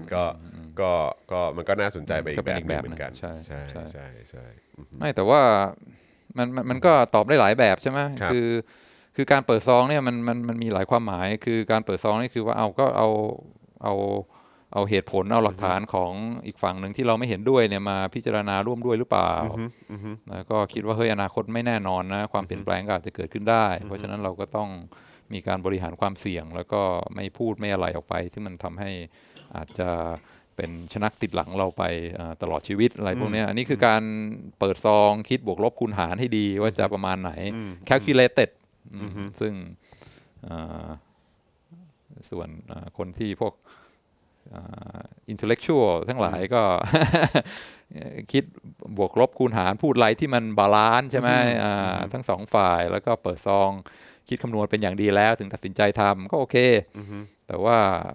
คนพวกนี้ก็จะไม่ใช่คนที่ใช่ไหมมีพรรคพวกที่เหนียวแน่นแล้วก็มีโอกาสได้รับการสนับสนุนผลักดันให้ขึ้นมาเป็นคนใหญ่คนโตเป็นผู้นำได้ในอนาคตแล้วตัวอาจารย์วินัยอยากได้คนแบบไหนมาเป็นแบบมาเป็นพวกหรือมาเป็นเพื่อนเนี่ยแบบเปิดซองหรือว่าแบบไม่เปิดซองผมก็คนปกติครับผมก็เหมือนกันก็คือว่าก็จิตวิทยาของผมก็คือว่าถ้าเห็นใครที่ช่วยโดยไม่คิดช่วยทันทีโดยสัญชาตญาณเนี่ยผมก็รักเขาอยู่แล้วก็นี่คือ loyal friend นี่คือคนที่ไว้ใจได้ช่วยเราในทุกกรณีไม่ว่าอะไรเกิดขึ้น always loyal on my side no matter what ผมก็รักคนแบบนี้เหมือนกันใช่ไหมไม่ได้อยู่กันที่ผลประโยชน์เนี่ยมันคือว่าสัญชาตญาณเขาคือช่วยเนี่ยแหละคือคนที่เราอยากได้เป็นเพื่อนก็มันก็เป็นตามความเป็นจริงอะเนาะครับผมนะฮะคิดอะไรนะฮะมันก็ต้องดูว่าอยู่ในตำแหน่งไหนยังไงเดือดร้อนขนาดไหนถ้าเปิดซองจะเกิดอะไรขึ้นกับครอบครัวมุมมองผมนะนะครับคุณธานินบอกว่าจ๊าบมากๆเลยครับวันนี้เข้าใจคนขึ้นไปอีกสเต็ปนะครับนะฮะจะคิดจะผิดได้ไงอะไรนะฮะคิดจะผิดได้ไงเหลวไหลคือยังไงนะอ๋อคือถ้าคิดเนี่ยมันจะคือแค่คิดเฉยๆมันจะผิดได้ยังไงใช่ไหมใช่ไหมเราแคร์ไหมว่าคนอื่นคิดอะไรแล้วก็คนคิดหรือเปล่าครับผมหรือว่าเขาทำไปโดยไม่จำเป็นต้องคิดคือธรรมชาติคนมันแคร์อยู่แล้วอ่ะแม้ว่าอะไรที่มันเกิดอยู่ในหัวเนี่ยเราไม่สามารถที่จะเอามาตีแผ่สามารถฟันธงได้อย่าง 100% ว่าที่เขาทำเนี่ยเขาคิดอะไรอยู่แต่โอ้โหเราแคร์มากเราแคร์มากจริงๆว่าคนอื่นคิดอะไรอยู่แล้วก็เรื่องบางเรื่องเนี่ยเราก็อยากที่จะต้องเข้าไปในหัวของเขาแล้วคนที่ฉลาดใช่ไหมคนที่แบบว่า socially adept เนี่ยก็จะรู้ว่าเราต้องส่งสัญญาณนะคือถึงแม้ว่าจะคิดแหละแต่ก็ต้องทำอะไรออกไปให้ดูเหมือนว่าเราไม่ได้คิด คนเก่งคนฉลาดคนที่หัวไวแล้วคนที่แบบว่าประสบความสำเร็จจะเป็นอย่างเงี้ยคือแอบคิดแล้วแหละแต่ว่ามันไวมากทำไปโดยที่ภายนอกเนี่ยดูเหมือนว่าเขาทำไปโดยไม่คิดก็คือได้ประโยชน์ทั้งสองฝั่งคือคำนวณแล้วในหัวแต่ว่าสามารถทำอะไรออกไปให้ดูเหมือนว่ากูไม่เปิดซองนะเว้ยเพราะฉะนั้นไว้ใจกูได้ครับผมนะฮะประเทศไทยควรจะต้องมีกฎอ๋ออันนี้อาจจะคนละประเด็นกันนะครับนะฮะโอเคนะครับไหนขอดูคอมเมนต์ข้างบนหน่อยได้ไหมครับปึ๊บนะฮะอยากจะเห็นรู้สึกว่าคนที่ตัดสินใจแบบฮีโร่จริงๆคือการทำเพื่อตัวเองนั่นแหละค่ะอาจจะเพราะตัวเองทนเป็นคนที่จะไม่ช่วยไม่ได้อ๋อครับผมคือธรรมชาติเขาเป็นอย่างนั้นเองนะครับการอะไรนะครับเดี๋ยวก่อนขอขึ้นไปนิดนึงผมก็ช่วยโดยไม่คิดว่าตัวเองทำไม่ได้สุดท้ายผมกลัวธุระเพื่อนก็เสียเพื่อนโมโหผมมากผมยอมรับผมผิดเองแต่หลังจากนั้นผมจะดูก่อนว่าทำไมว่าผมทำได้ไหมถ้าไม่ผมบอกให้เขาไปหาคนที่เก่งกว่าครับอ๋อครับผมคือช่วยแล้วปรากฏว่าไม่ได้อย่างที่ อย่างที่ต้องการเฮ้ยแต่เขาไม่เห็นเจตนาเลยว่าแบบว่าเฮ้ยถึงแม้ว่าเราช่วยไม่สำเร็จแต่เราก็ช่วยเต็มที่พุ่งตัวเข้าไปช่วยก่อนเลยใช่ไหมฮะครับผมว่าสองเรื่องนี้มันน่าจะแยกกันนะครับว่าเจตนาที่อยากจะช่วยมันก็เรื่องนึงแต่ผลลัพธ์ที่ออกมามันก็น่าจะอีกคนละเป็นอีกแบบนึงนะแต่วัดกันที่เจตนาว่าแบบใจไหม ใจไหมเนอะบางทีใจอย่างเดียวไม่พอครับผมถึงว่าดิมันถึงมีแบบเหมือนคำพูดแบบของคนไทยนะโหมึงแม่งใจว่ะอะไรอย่างเงี้ยเนอะเหมือนแบบฟิวอ่ะแต่บางทีแบบใจนี่มึงเปิดซองหรือมึงไม่เปิดซองวะไม่ใจคือต้องไม่เปิดซองต้องไม่เปิดซองใช่ไหมคือยังไงก็ต้องไม่เปิดซองเลยโอเคแต่เรื่องความสามารถก็แน่นอนว่าช่วยได้หรือช่วยไม่ได้ครับผมซึ่งอีกอย่างนึงที่เขาบอกก็คือเรื่องเทรนนิ่งก็เป็นเรื่องสำคัญเหมือนกันว่าปฏิกิริยาที่เกิดขึ้นมาโดยไม่คิดนี่เป็นยังไงครับเพราะว่าหลายคนที่แบบว่าชาร์จเลยเนี่ยก็เป็นคนที่ได้รับการเทรนนิ่งเป็นพวก military เคยอยู่ใน ในกองทัพมาก่อนแล้วก็ในกองทัพนี่มีการหล่อหลอมตั้งแต่ day 1เลยคือทุกคนเนี่ยคือแบบว่าล้างสมองเลยว่าเรื่องเพื่อนเนี่ยไม่ต้องคิดนะเว้ยถ้าเพื่อนอยู่ในอันตรายนี่ช่วยทันทีไม่ต้องคิดบวกลบคูณหารว่าโอกาสสำเร็จเท่าไหร่แล้วก็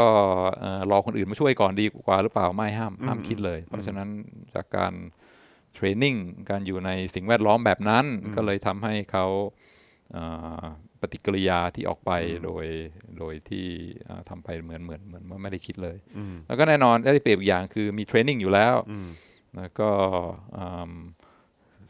เรื่องการต่อสู้เรื่องอะไรก็มีประสบการณ์มาเพราะฉะนั้นก็อาจจะทำให้เขาสามารถทำได้มีโอกาสสำเร็จมากกว่าคนทั่วไปใช่เพราะฉะนั้นก็คือเรื่องแบ็กกราวด์เรื่องเทรนนิ่งเรื่องความสามารถก็สำคัญมากมีตัวอย่างนึงที่คุณพ่อเคยเล่าให้ฟังแล้วก็ประทับใจมากคือไม่แน่ใจเหมือนกันนะว่าบทเรียนจากเรื่องนี้มันคืออะไรแต่มันก็เลยต้องขอเล่าหน่อยของคุณพ่อเล่าให้ฟังซึ่งคุณพ่อก็ไปฟังคนอื่นมาอีกทีไม่ แต่ก่อนคุณพ่อโหรถเมล์ไปทำงานใช่ไหมก็ขึ้นรถเมล์ก็มีตำนานอะไรต่างๆเกี่ยวกับประสบการณ์การขึ้นรถเมล์ไทยมากมายเดี๋ยววันหลังต้องมารวมสกู๊ปเล่า ตำนานรถเมล์ไทยแต่มีอยู่อันนึงที่แบบว่านั่งรถเมล์อยู่แล้วก็ที่เบาะหลังมีเด็กสาวนั่งอยู่ที่เบาะหลังแล้วก็นั่งอยู่ก็มีผู้ชายคนนึงคล้ายๆเมาๆอะไรเงี้ยไปนั่งอยู่ข้างๆแล้วก็เริ่มทำการลวนลามจับโน่นจับนี่ผู้หญิงก็เฮ้ยขยับพอรู้ตัวก็เริ่มแบบว่าเฮ้ยกรี๊ดโวยวายอะไรเงี้ยคนในรถเมล์ก็เลยต่างคนไม่รู้ทำไงเพราะไอ้ผู้ชายคนนี้ก็ท่าทางเมาแล้วก็ตัวใหญ่ด้วยแล้วก็เฮ้ยกูจะโดนอะไรเพราะว่ากระเป๋ารถเมล์ก็ยืนดูให้ทำไงก็ทันใดนั้นก็มีชายหนุ่มคนหนึ่งลุกขึ้นมาจากรถเมล์แล้วก็เดินเข้าไปแล้วก็ดึงไอ้ผู้ชายเมาคนนั้นขึ้นมาแล้วก็ชกโครมแล้วก็จับทุ่มโยนไปนอกรถเมล์ทุกคนก็มองด้วยความโอ้โหสุดยอดว่ะคนนี้แม่งทำได้ไงวะก็ปอบเด็กผู้หญิงว่าน้องๆไม่ต้องกลัวพี่เป็นนาวิกโยธินครับผมแม่ครับผมบทเรียนของเรื่องนี้คืออะไรครับคุณพ่อก็ไม่แน่ใจเหมือนกันบทเรียนคืออะไรแต่เล่าแม่งมันมากว่าแม่งเล่าแม่งฟินอ่ะคือผู้พิทักษ์ความยุติธรรมแล้วก็ช่วยเหลืออะไรเงี้ยแต่บอกว่าเฮ้ยคนเราเนี่ยการจะตัดสินใจช่วยคนอื่นหรือเปล่าเนี่ยบางทีมันก็ขึ้นอยู่กับว่าcapability ความสามารถของเราเป็นยังไงไหวไหมคนนี้เขาแบบว่าได้รับการฝึกมามีความรู้เรื่องการต่อสู้มั่นใจในตัวเองเพราะฉะนั้นพอถึงเวลาที่มันต้องก้าวขึ้นมาช่วยเหลือผู้อื่นเขาก็ทำโดยทันทีเพราะว่าเขาเป็นสัญชาตญาณเขามีฝีมือเขามีอะไรในเรื่องนั้นเพราะฉะนั้นคนเราจะช่วยคนอื่นหรือเปล่าเนี่ยมันก็บางทีมันก็ขึ้นกับว่าเรามีความสามารถที่ช่วยได้ไหมฮีโร่พวกนี้ก็คือว่าอ๋อก็เขามีความสามารถจะช่วยได้เขาก็เลยช่วยนั่นเองน่าสนใจผมว่าคุณนาตาชาลีอาจจะเสนออีกมุมมองนึงได้ฮะนาตาชาลีบางคนคือเปิดหมายถึงเปิดซองฮะบางคนคือไม่ต้องเปิดค่ะขึ้นอยู่กับคนถ้าผู้ชายหล่อไม่เปิดค่ะพร้อมช่วย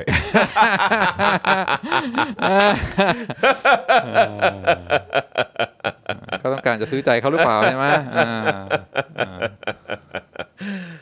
จริงจริงนะฮะเอ้ยอีกอันนึงผมนึกถึงช็อตนี้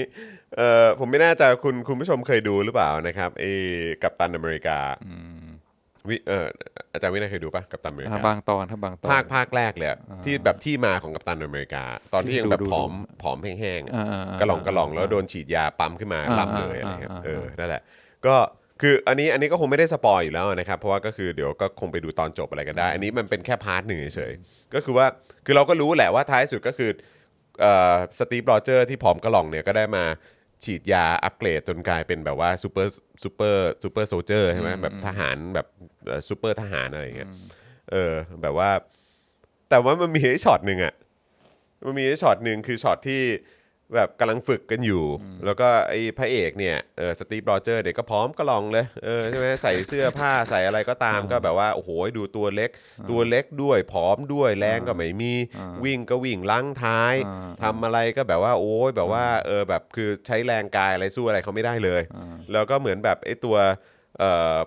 ผู้บังคับบัญชาเนี่ยก็แบบว่าโอ้ยแบบเหนื่อยใจมากทำไมมึงต้องเอาคนนี้มายัดเยียด เข้าไอ้โปรแกรมซูเปอร์โซลเจอร์นี้ด้วยอะไรเงี้ยคัดหาคนที่แบบว่าจะเป็นยอดทหารจริงๆอะไรอย่างเงี้ยที่จะมารับเซรุ่มอันเนี้ย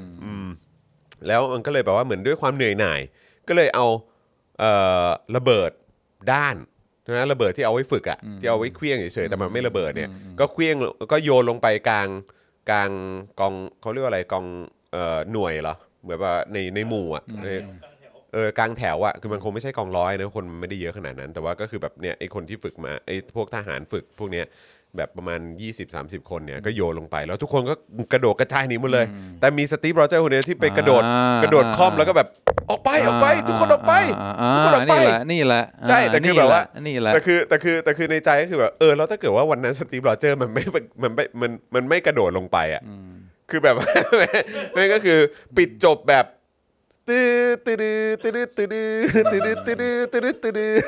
เข้าใจป่ะแบบจบแบบคือขึ้น end credit ได้เลยอ่ะเข้าใจไหมฮะคือแบบว่าบางทีกำลังคิดอยู่ว่านี่แหละใช่เลยเป๊ะเลยแล้วสตีฟโรเจอร์ก็เลยได้ไปฉีดยาใช่เลยเป๊ะเลยใช่ไหมเพราะอะไรไอ้ระเบิดเนี่ยถึงคนไปคุมไว้เนี่ยถ้ามันระเบิดจริงๆคนข้างๆมันก็ตายอยู่ดีแหละคือไม่ได้อยู่ที่ว่าการตัดสินนี้ไม่ได้อยู่ที่ว่าเฮ้ยมันคิดดีหรือเปล่าคือการตัดสินมันคือเรื่องใจใช่ไหมแล้วก็เรื่องใจเนี่ยบางครั้งมันหลอกกันไม่ได้ เวลาเกิดเหตุฉุกเฉินแล้วก็ขับขันมากๆเนี่ยใครจะมีปฏิกิริยามายังไงเนี่ยมันก็วัดกันที่ใจต่างกันคนละเรื่องเลยโอ้โหนี่เป็นตัวอย่างที่ยอดมากคุณวรศรีบอกว่าลองนึกภาพว่าถ้าสตีฟเปิดซองคิดก่อนอ่ะป่านนี้ก็คงยังผอมก็ลองอยู่แล้วก็ไม่ได้ฉีดครับยอดมากยอดมากมันก็น่าสนใจตรงประเด็นนี้เหมือนกันไงแล้วถ้าวันนั้นสตีฟโรเจอร์ก็แบบเปิดซองแล้วก็แบบเหี้ยถึงไปกระโดดทับก็ไม่ได้ช่วยชีวิตใครหรอกแล้วมันก็น่าสนใจดีฮะ what if นะนะฮะใช่ฮะ directed by Robert B อะไรเนี่ยนะที่แบบว่าหากันไปนะครับนะฮะกู้ภัยต้องคิดก่อนว่าต้องช่วยแน่แต่ต้องหาแนวทางที่ไม่เพิ่มผู้เคราะห์ร้ายหรือไปเป็นผู้เคราะห์ร้ายแล้วเพิ่มงานคนอื่นครับผมเจตนาดีแต่ว่าผลที่ออกมาจะดีหรือเปล่าก็เป็นอีกเรื่องนึงใช่ใช่บางครั้งคนเราทำอะไรด้วยเจตนาที่ดีแต่ว่าไปห้ามคนอื่นซะมากกว่าหรือแบบที่เราเคยได้ยินนะแบบโอ้ยแบบอยู่ในตึกไฟไหม้นี้แล้วอยู่ดีก็วิ่งเข้าไปเลยเข้าไปช่วยอะไรแต่รอดหรือไม่รอดนี่ก็อีกเรื่องนะแต่ว่าก็คือแบบคือเราก็อาจจะเป็นไอ้ช่วงของการตัดสินใจนั้นมากกว่าละมั้งที่เป็นการวัดอะไรใช่ไหมเราจัดคนเนี่ยจัดที่เจตนาแล้วก็รู้ได้ไงว่าเจตนาคืออะไรไม่รู้มันเป็นมโนกรรมแต่ว่าเราจะตัดสินคนว่าต้องการเป็นพวกหรือเปล่าไว้ใจได้หรือเปล่าเนี่ยก็ตัดสินที่เจตนาเป็นหลักครับผมนะฮะแล้วสรุปว่าเราควรจะวัดกันที่เจตนาหรือการกระทำฮะก็นักจิตวิทยาก็ฟันธงแล้วว่าเราเป็นมนุษย์ใช่ไหมสังคมมนุษย์เพราะฉะนั้นก็วัดกันที่เจตนาเราก็จัดกันที่เจตนาอยู่แล้วโดยทั่วไปมันเป็นอะไรที่ถ้าอยากจะประสบความสำเร็จก็ต้องเข้าใจจิตวิทยาของมนุษย์แล้วก็ประพฤติตัวให้มันสอดคล้องเพื่อทำให้เรามีโอกาสที่จะประสบความสำเร็จมีพรรคพวกแล้วก็มีคนสนับสนุนมากที่สุดครับผมก็อันนี้ไม่ค่อยเหมาะกับผมเท่าไหร่แต่ผมจะต้องบวกลบคูณหาร ก็เลยไม่ค่อยมีแบบว่าพรรคพวกที่พร้อมจะตายแทนอะไรไม่มีเท่าไหร่ก็คล้ายๆกันครับ นะฮะแต่ว่านะครับในช่วงท้ายเนี่ยเราก็ได้คุณกุลพิพิธมานะฮะคุณกุลพิพิธบอกว่ามาช้าแต่ร่วมสนับสนุนแล้ว 599.49 ค่ะโอ้โหเลขมงคลขนาดนี้เลขมงคลมากเลยตาสมากนะครับเลขนี้ตาสเลยนะโอ้โหผมยังคิดตอนนั้นผมงงมากว่าสรุปมันเรียกว่าตาสหรือว่าแตชนะฮะก็เลยไปเรียกว่าแตชในจอข่าวตื้นนะครับโอ้โหคือเข้าใจผิดนะฮะแล้วตอนนี้ยังไม่รู้เลยว่าตาสแปลว่าอะไรได้ถ้าสำเนียงอเมริกันจะเป็นแตชแตชสรุปมันแปลว่าอะไรวะเนี่ยตาสแปลว่าอะไรฮะเหมือนยอดมากยอดมากปังมากอะไรเงี้ยปังมากตาชมากครับผมซึ่งอยากรู้เหมือนกันว่ามันมาจากคำว่าอะไรนะครับ astonishing อะไรอย่างเงี้ยแหละนะฮะคุณแก้วบอกว่าแต่ถ้ามีแต่อะไรนะ แต่ถ้ามีแต่เจตนาไม่ implement ออกมาเป็นการกระทำก็ไม่เกิดอะไรขึ้นเปล่าคะอ๋อใช่ใช่ใช่เจตนามันมองไม่เห็นใช่ไหมเพราะสุดท้ายคือว่าพฤติกรรมเนี่ยจะเป็นตัวส่งสัญญาณออกมาว่าเราคิดอะไรอยู่ใช่ไหมบางครั้งเราทำอะไรเนี่ยบางทีไม่ได้คิดหรอกใช่ไหมทำอะไรไปโดยที่ไม่ได้คิดแบบว่าไม่มีเจตนาอะไรแต่แบบคนอื่นอ่านไงบอกว่าเฮ้ยแม่งทำงี้มันคิดอย่างงี้อยู่นี่หว่าหรือว่าเจตนาอย่างงี้เปล่าวะก็เลยทำอย่างงี้ขึ้นมาซึ่งบางทีเฮ้ยไม่รู้เว้ยแบบว่าทำโดยไม่ได้คิดอะไรมาก่อนแต่คนแม่งออฟเซสมากใช่ไหมว่ามโนกรรมของคุณคืออะไรคุณคิดอะไรอยู่ถึงทำอย่างนี้อ่ะสรุปมีคนมาให้ข้อมูลนะครับบอกว่าอ่านมาเห็นว่าคำว่า touch เนี่ยมาจากคำว่า touch มากโอ้ touching มาก touching มาก keep in touch นะครับ keep in touch งั้นถ้าสำเนียงบริการก็เป็น touch touch มาจากไหนวะเนี่ยงงมากเลยนะครับ touch มาจากพี่จอนใช่ครับครับผมโอ้ยคุณผู้ชมมันแตชมากจ่อข่าวตื่นแล้วก็แตชจริงๆแตช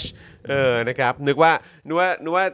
สังคมจะอินนะครับแต่ท้ายสุดสังคมไม่อินเลยนะฮะก็กลับไปที่ทัชเหมือนเดิมนะครับก็เป็นอ๋อที่แท้มันทัชมากนี่เองอ๋อก็เหมือนจอไงตอนนั้นที่อะไรนะฮาฟตอนนั้นก็ติดปากวัยรุ่นอยู่คุณจิมมี่บอกว่าบางทีอ่ะสตีฟอาจจะรู้อยู่แล้วก็ได้นะว่าระเบิดด้านก็เขาถึงมีทฤษฎีไงว่าจริงๆแล้วอ่ะไอ้สตีฟโรเจอร์เป็นไฮดราไงใช่ไหมตัวจริงเป็นไฮดรานี่คือไฮดราคือตัวร้ายไงตัวร้ายที่มันเป็นแบบฝั่งไอ้ที่เป็นกะโหลกสีแดงมันก็คือแบบพวกที่มันมาแทรกซึมอยู่ในหน่วยพระเอกอ่ะเขาก็เลยมี conspiracy theory ไงว่าจริงๆแล้วเนี่ยไอ้สตีฟโรเจอร์นี่เป็นจริงๆเป็นฝ่ายไม่ดีปลอมตัวมาเพราะมันมีอีกตัวหนึ่งว่าที่ตอนเอ็นเกมมันย้อนเข้าไปแบบคืนไปเอาไอ้นั่นน่ะสโตนอ่ะอ๋อก็อาจจะเป็นไปได้ทีมงาน Daily Topics นี่เป็นนะเขาเรียกว่าเป็น America's Ass ครับผมนะฮะ Touch เป็นเสียงเหมือนทุบค่ะแล้วเป็นเสียงในหนังสือการ์ตูนอ๋อคุณพลอยบอกมานะครับแหมก็คือเราตามไม่ทันจริงๆฮะแบบว่าเป็นศัพท์ยุคใหม่ ตามไม่ทันบางคนบอกว่ามาจากคำว่า touch นะครับส่วนคุณพลอยบอกว่ามันเป็นเสียงเหมือนทุบแบบในเสียงหนังสือการ์ตูนอ่ะคล้ายๆเสียงแบบก๊าซอะไรเงี้ยแบบเสียงกีสก๊าซอะไรประมาณนั้นอันนี้คือมาจากการ์ตูนไปวันใช่ไหมไม่รู้เหมือนกันไม่ทั้งนี้ทั้งนั้นคือว่ากำลังแบบว่าสอนอยู่ออนไลน์แล้วก็นักเรียนตอบคำถามมาผมก็โอ้โหคำตอบไม่เจ๋งมากเปรี้ยวอะไรเงี้ยกดแฟนนั่งฟังอยู่พูดนี้ได้ไงวะแบบว่าใช้คำว่าเปรี้ยวนี่มันยุคไหนเนี่ยครับผมหัดใช้ภาษาที่มันแบบว่าตาเติร์ดอะไรมั่งผมก็เลยโอเค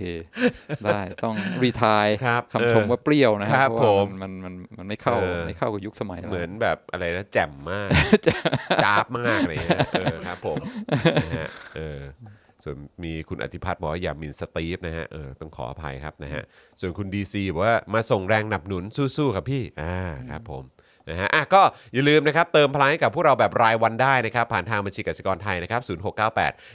0698975539หรือสแกน QR Code ก็ได้นะครับผมเอ้ยนี่กลายเป็นว่าคอมเมนต์ของเรานี่วันนี้ดูเหมือนว่าจะเน้นแต่คำว่า touch นะฮะแล้วก็ถกเถียงกันอยู่นะฮะว่า touch หรือ dash หรือว่า touch หรือมาจากอะไรกันแน่นะฮะคุณนันทพงศ์บอกว่าวันนี้มาฟังแล้วรู้สึกได้ความรู้ความคิดที่ดีมากๆถ้าพี่จอนจัดร่วมกับเพื่อนผู้ชาย2คนผมฟังไม่ค่อยรู้เรื่อง เพราะเขาพูดรัวจัดอ๋อครับผมคุณปาล์มกับครูทอมมั้งนะครับยิงกันไม่หยุดเลยนะครับธรรมดาคนพูดฟังไม่รู้เรื่องนี่ผมเนี่ยโธ่ตั้งแต่ต้นๆแล้วว่าโหพูดอะไรเนี่ยงึมๆอยู่เลยแหมนะครับแล้วแต่สไตล์ส่วนคุณซีบอกว่าเมื่อวานไม่มี Daily Topics เหรอคะมีครับนะฮะแต่ว่าหลังจากออกเขาเรียกว่าอะไรออนแอร์ไลฟ์ไปได้ประมาณชั่วโมงครึ่งนะครับนะฮะเหมือนสายไฟเบอร์ย่านนี้มันเกิดปัญหาครับนะฮะก็คือเน็ตดับทั้งแถบเลยครับนะฮะก็เลยทำให้ต้องจบรายการไวกว่าปกตินิดหนึ่งต้องขออภัยด้วยนะครับแต่วันนี้มาปกตินะวันนี้มาปกติก็คือเดี๋ยวจะเป็นคิวของพี่แขกนะครับแต่วันนี้ต้องมาลุ้นกันอีกทีครับว่าพี่โรซี่จะมาได้หรือเปล่านะครับนะเพราะพี่โรซี่ก็ไป ทำภารกิจต่างจังหวัดกับอาจารย์โควิดนะครับ50-50นะครับ50-50ว่าจะกลับมาทันหรือเปล่านะครับแต่ว่าเจอพี่แขกแน่นอนเจอผมด้วยเจออาจารย์แบงค์ด้วยนะครับส่วนคุณมุชโชนะบอกว่าโอ้โหเมื่อวานกำลังมันเลยนะครับครับผมเดี๋ยวกลับไปย้อนดูได้นะครับเดี๋ยวจะใช่ไหมบอกว่าจะตัดเป็นส่วนๆมาใช่ใช่เดี๋ยวจะตามดูเอาเป็นท่อนเยอะเลยท่อนแซ่บๆมาให้ได้ดูแล้วก็ติดตามกันแล้วกันนะครับนะฮะพี่จอนเคยฟังรายการ69 podcast อะไรอยากเห็นคุณจอนไปนั่งคุยกับอาจารย์ไนท์เหรออ๋ออันนี้ยังไม่เคยครับต้องขออภัยนะครับเดี๋ยวจะไปทำกันบ้านแล้วกันนะครับนะฮะมีคนถามว่าโดนวางยาในสายไฟเบอร์หรือเปล่าอ๋อพอดีพูดข่าวอยู่แล้วฮะนะครับนะส่วนคุณวิทยาบอกว่ามีลูกบอกลูกมีหลานบอกหลานช่วยกันสนับสนุนกันครับโอ้ขอบคุณมากนะครับก็สนับสนุนพวกเรากันได้นะครับนะผ่านทาง YouTube Membership แล้วก็ Facebook Supporter นั่นเองนะครับอันนี้เป็น2ช่องทางหลักที่อยากให้คุณผู้ชมร่วมสนับสนุนพวกเรากันนะครับครับสนับสนุนเลยครับไม่ต้องคิดใช่ไม่ต้องเปิดซองครับไม่ต้องเปิดซองครับกดซัพพอร์ตเลยครับไม่ต้องมาบวกลบคูณหารว่ามีเท่าไหร่อ๋อเราก็โยงกลับมาได้นะครับขอบคุณคุณผู้ชมมากๆเลยนะครับนะ 13,000 ท่านนะครับที่แบบโดยผมว่าก็คงไม่ได้เปิดซองกันรีบสนับสนุนกันเลยพอทราบข่าวนะครับนะฮะก็สำหรับท่านใดนะครับที่ได้ทราบรายละเอียดตรงนี้นะครับว่าสามารถสนับสนุนเราแบบรายเดือนกันได้นะครับนะก็สามารถนั่นได้เลยนะครับสามารถสนับสนุนเราแบบรายเดือนทั้งทาง Facebook แล้วก็ YouTube ได้เลยสนับสนุนแบบไม่ต้องเปิดซองนะครับนะคุณผู้ชมนะครับคุณศิวะบอกว่าไปฟังของพอดแคสต์นี้เนี่ยต้องเตรียมหน่อยนะครับว่าจะถอดสมองหรือจะใส่สมองเข้าไปฟังอ๋อโอ้โหครับคือยังไงอ่ะพยายามตีความแปลว่าอะไรอ่ะแปลว่าอะไรอ่ะเดี๋ยวกันนะนะครับคุณเบียร์บอกว่าเมื่อวานง่วงมากหลับเพลินตื่นมาตอนเที่ยงคืนว่าจะมาดูย้อนหลังหาคลิปไม่เจอนะครับตอนนี้ข่าวเยอะนะครับประเด็นมากมายกลับไปย้อนดูเนี่ยจะได้up to date ครับผมนะฮะส่วนคุณซีบอกว่าอาจารย์แบงค์ลง Daily Topics ของเมื่อวานย้อนหลังให้หน่อยได้ไหมคะครับเดี๋ยวจะลงเป็นหัวข้อเลยครับใช่ครับนะฮะจะย่อยลงไปเดี๋ยวย่อยลงไปให้ดูแบบง่ายขึ้นอีกนะครับนะเดี๋ยวจะรีบจัดการให้นะครับนะฮะอ่ะโอเคครับคุณผู้ชมนะครับคุณวัดสาบอกว่าสมัครเพิ่มให้เจาะข่าวตื้นบน Facebook แล้วค่ะไม่ได้เปิดซองเลยค่ะโอ้ยขอบคุณนะครับขอบคุณนะครับแฟนรายการของเราเนี่ยขอบพระคุณครับเขาเรียกว่าพึ่งได้นะครับคือช่วยเลยใช่ครับใช่ครับนะฮะโอเคนะครับแหมวันนี้เราก็ชั่วโมงครึ่งนะเราเวนเจอร์กันไปหลายที่นะนะครับไม่ว่าจะเป็นในสถานการณ์ปัจจุบันหรือว่าโลกภาพยนตร์หรือว่า what if นะฮะของคุณผู้ชมเองล่ะคิดว่าอย่างไรกันบ้างผมว่าสนุกดีนะวันนี้แต่หลักๆก็คงอยู่ในธีมเรื่องมโนกรรมใช่ไหมแล้วก็การคิดเนี่ยผิดหรือเปล่าก็หวังว่ายัง stay in the topic ครับผมนะฮะแต่ว่าก็ผมชอบมากตรงที่ว่า30เราแบบไม่เปิดซองนะครับนะอันนี้ใช่เลยครับนะครับใช่เลยพอพูดอย่างนี้แล้วจริงด้วยเห็นภาพเนอะเห็นภาพไม่ต้องมาบวกลบคูณหารใช่ไหมไม่ต้องบวกลบคูณหารเลย30เลยมันเป็นเรื่องของใจครับผมแล้วเราก็ได้ใจจริงๆอ่ะเราก็รู้สึกจริงๆว่าโอ้โหคุณผู้ชมแบบแล้วเราก็มีกำลังใจอย่างแรงกล้าที่จะเดินหน้าแล้วก็ลุยต่อแล้วก็ผลิตคอนเทนต์เพิ่มเติมมากขึ้นกว่าเดิมด้วยซ้ำอะไรเงี้ยนะครับก็เลยรู้สึกได้ครับถึงรู้สึกได้จริงความสนับสนุนแล้วก็มีความมีกำลังใจอย่างที่จอนบอกใช่ไหมตอนนี้คอนเทนต์ออกมารัวๆเลยครับผมถูกต้องนะครับนะฮะส่วนคุณกู๊ดแมนใช่ไหมฮะนะฮะก็บอกว่าอยากให้คุยเรื่องคริปโตกับพ่อหมอด้วยโอเคนะครับพ่อหมอแบบว่ากำลังทำรีเสิร์ชเรื่องคริปโตอย่างหนักแน่นครับผมนะฮะคุณพลอยนะครับบอกว่าทัชนะฮะ นะฮะเรายังหาที่มากันอยู่นะฮะทัชเนี่ยที่เห็นคนแรกๆคือสไปร์แหละฮะไบรอันอะไรเป็นคนเขียนบทความหาว่าทัชมาจากคำว่าทัชซึ่งสปายบอกว่าไม่ใช่โอ้ครับผมได้ครับหลุดปากไปทีเดียวนี่กลายเป็นแบบว่าโอ้โหนี่เห็นไหมเนี่ยอาจารย์วินัยอ่ะนะฮะอินเทรนด์มากไงแต่ก็ดีครับเราก็จะได้ความรู้ไงนะครับอยากฟังอาจารย์คุณทีบีบอกว่าอยากฟังอาจารย์วินัยอธิบายเรื่องกระแสแชร์ลูกโซ่ในเกม NFT ด้วยค่ะโอ้โหนี่น่าจะเป็นกรณีพ่อหมอมากกว่าแต่พ่อหมอจะโปรเรื่อง NFT มากนะครับนะเดี๋ยวเราอาจจะได้คุยกับพ่อหมอกันด้วยในประเด็นนี้แต่แชร์ลูกโซ่นี่ก็น่าจะอธิบายได้นะเรื่องแชร์ลูกโซ่นะแต่ว่ามันถูกปรับเปลี่ยนไปอยู่ในรูปแบบหรือแพลตฟอร์มไหนอันนั้นก็เดี๋ยวเราก็อาจจะไปต่อยอดกับเรื่องคริปโตหรือ NFT อะไรได้นะครับนะฮะคุณ I Love King ของหมอต้องทำกันบ้านเลยใช่ครับ นะฮะคุณ Michael บอกว่ามันคงจะมีศัพท์ใหม่ๆมาเรื่อยๆให้เราได้งงกันใช่ครับคือบางทีเวลาก็นึกย้อนกลับไปนะแบบเวลาตอนที่เราเด็กๆแล้วเราแบบว่าโอ้โหเราเข้าใจคำว่าจ๊าบอย่างเงี้ยมันมีคำว่าจ๊าบขึ้นมาใหม่อย่างเงี้ยแล้วแบบว่ารุ่นพ่อรุ่นแม่เราอะ what is job จ๊าบคืออะไรลูกพ่อไม่เข้าใจแล้วพอถึงตอนนี้ก็แบบว่า touch คืออะไรเราไม่เข้าใจอ้าวเรามาถึงวัยนี้แล้วเหรออ๋อมันเป็นอย่างนี้นี่เองนะครับส่วนคุณรงรนนะครับนะฮะบอกว่าระเบิดตุ้มคือตาร์ทครับผมนะฮะไม่รู้เหมือนกันฟอนต์เดี๋ยวนี้นี่อ่านยากขึ้นนะแบบว่ามีฟอนต์แบบครับแปลกๆแต่ก็น่ารักดีนะครับโอเคคุณผู้ชมครับ1ชั่วโมงครึ่งพอดีนะครับที่เราอยู่ด้วยกันมานะครับแล้วก็มีโอกาสได้พูดคุยกันในประเด็นที่น่าสนใจนะครับแม้ว่าอาจจะเป็นงานยากสำหรับอาจารย์วินัยหน่อยในช่วงกลางสัปดาห์นะในการให้คำตอบทีมงานนะครับว่าจะมาคุยเรื่องอะไรนะครับแต่ว่าท้ายที่สุดแล้วก็ออกมาน่าสนใจแล้วก็สนุกมากๆเลยนะครับนะเพราะฉะนั้นก็เดี๋ยวถัดไปในครั้งหน้าก็เดี๋ยวจะมีงานหนักให้อาจารย์วินัยอีกนะครับว่าอ่ะสรุปว่าในวันศุกร์นี้เราจะคุยเรื่องอะไร อาจารย์วินัยก็คงต้องมีคำตอบให้นะครับแต่สิ่งที่การันตีได้ก็คือคุณผู้ชมก็จะได้ติดตามกับเนื้อหาสนุกๆแล้วก็น่าสนใจอย่างแน่นอนทุกๆวันศุกร์นะครับไม่ว่าจะเป็นกับอาจารย์วินัยแล้วก็อาจารย์วัฒนาด้วยนะครับขอบคุณทุกคนที่เข้ามาร่วมฟังแล้วก็แชร์ความคิดเห็นกันนะครับแล้วก็สนับสนุนรายการนะครับใช่ครับช่วยกันสนับสนุนด้วยนะครับแต่ว่าวันนี้หลายคนทักมานะบอกว่าชอบเสื้ออาจารย์วินัยโอ้ขอบคุณนะครับหลายคนเลยนะเมื่อกี้เห็นหลายคอมเมนต์เลยบอกว่าเสื้ออาจารย์วินัยสวยดีนะครับขอบคุณมากซื้อใหม่มาเพื่อรายการนี้โดยเฉพาะดีครับนะฮะมีความสดชื่นสดใสออกรายการบ้างนะครับนะฮะพิธีกรมีแต่สีดำนะฮะจะมีสีสันสดใสบ้างก็จะเป็นแบบนะคุณปาล์มกับครูทอมนะครับแล้วก็ตอนนี้ก็มีอาจารย์วินัยเพิ่มเติมขึ้นมาขอบคุณมากๆเลยนะครับนะฮะอะไรนะครับคุณนิพาดาว่าจริงๆแล้วช่วงที่คุณจรจัดรายการกับคุณปาล์มและครูทอมมีทั้งสาระและบันเทิงดีค่ะอ๋อขอบคุณครับ เหมือนจะบอกว่าเอ้ยจริงๆช่วงคุณก็มีสาระนะอะไร ขอบคุณครับขอบคุณมากเลยครับ ต้องใช้หลักทฤษฎีนี้ป่ะครับมีก็มีนะก็ไม่มีก็มีคือไม่มีก็แบบก็พยายามฟังว่าก็มันมีแหละมีสิมีนะผมฟังอยู่แหมมีโคบีไบรอันเรื่องอะไรนะการต้องซ้อมให้หนักเพื่อให้คู่ต่อสู้ยำเกรงโอ้ใช่นะครับนะก็ต้องทิ้งท้ายว่า thank you นะครับ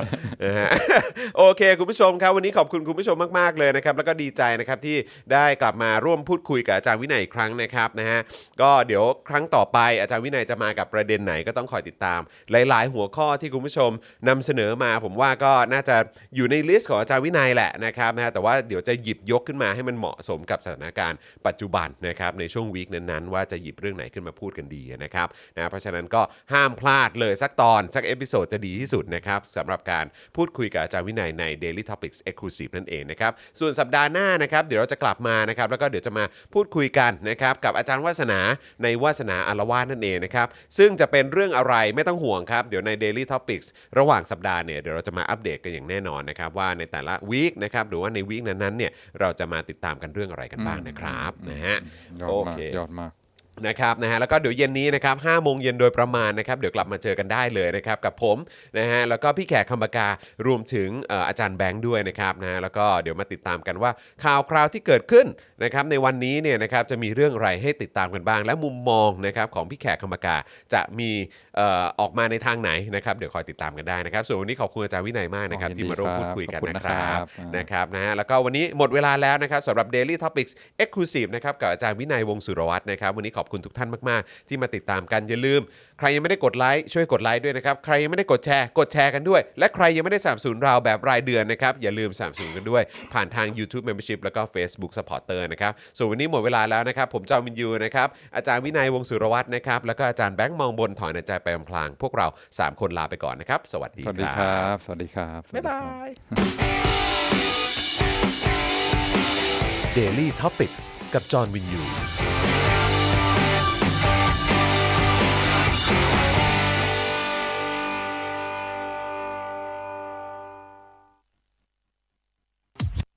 คุณผู้ชมที่อยากจะสนับสนุนเราผ่านทาง YouTube Membership นะครับง่ายนิดเดียวครับแค่กดปุ่มจอยที่อยู่ข้างปุ่ม Subscribe ใน YouTube Channel ของเรานะครับเมื่อกดปุ่มจอยแล้วก็เลือกได้เลยนะครับว่าอยากจะสนับสนุนเราในแพ็คเกจไหนหลังจากนั้นก็เลือกวิธีในการชำระเงินและเข้าไปกรอกรายละเอียดให้ครบถ้วนนะครับแล้วก็กดปุ่ม Subscribe ครับแค่นี้คุณก็เป็นเมมเบอร์ของ Spoke Dark TV แล้วครับสำหรับคุณผู้ชมที่อยากจะเป็นซัพพอร์ตเตอร์ให้กับพวกเรานะครับคลิกเข้าไปที่หน้าแฟนเพจของ Spoke Dark TV และรายการในเครือของเราครับแล้วกดปุ่ม Become a Supporter นะครับหรือกดปุ่ม Support Now ใต้คลิปรายการของเราก็ได้นะครับแล้วเข้าไปเลือกเลยนะครับว่าจะชำระเงินทางไหนครับไม่ว่าจะผ่านบัตรเครดิตเดบิตเครือข่ายโทรศัพท์มือถือหรือ Wallet ต่างๆก็ง่ายนิดเดียวนะครับพอคลิกเข้าไปแล้วนะครับก็อย่าลืมใส่ข้อมูลและรายละเอียดให้ครบถ้วนนะครับพอครบถ้วนแล้วก็กดปุ่ม subscribe ครับแค่นี้คุณก็เป็น supporter ของ Spoke Dark TV แล้วครับและเพื่อให้มั่นใจได้ว่าทุกท่านจะสามารถสนับสนุนเราได้อย่างต่อเนื่องในทุกๆเดือนโดยไม่หลุดจากการเป็นสมาชิกคุณผู้ชมสามารถเลือกสนับสนุนในช่องทางและแพ็กเกจที่ทุกท่านสะดวกที่สุดสำหรับการตัดบัญชีอัตโนมัติอย่างต่อเนื่องนะครับเพื่อที่ Spoke Dark TV จะได้มีกำลังในการผลิตคอนเทนต์ดีๆเพื่อคุณผู้ชมต่อไปครับ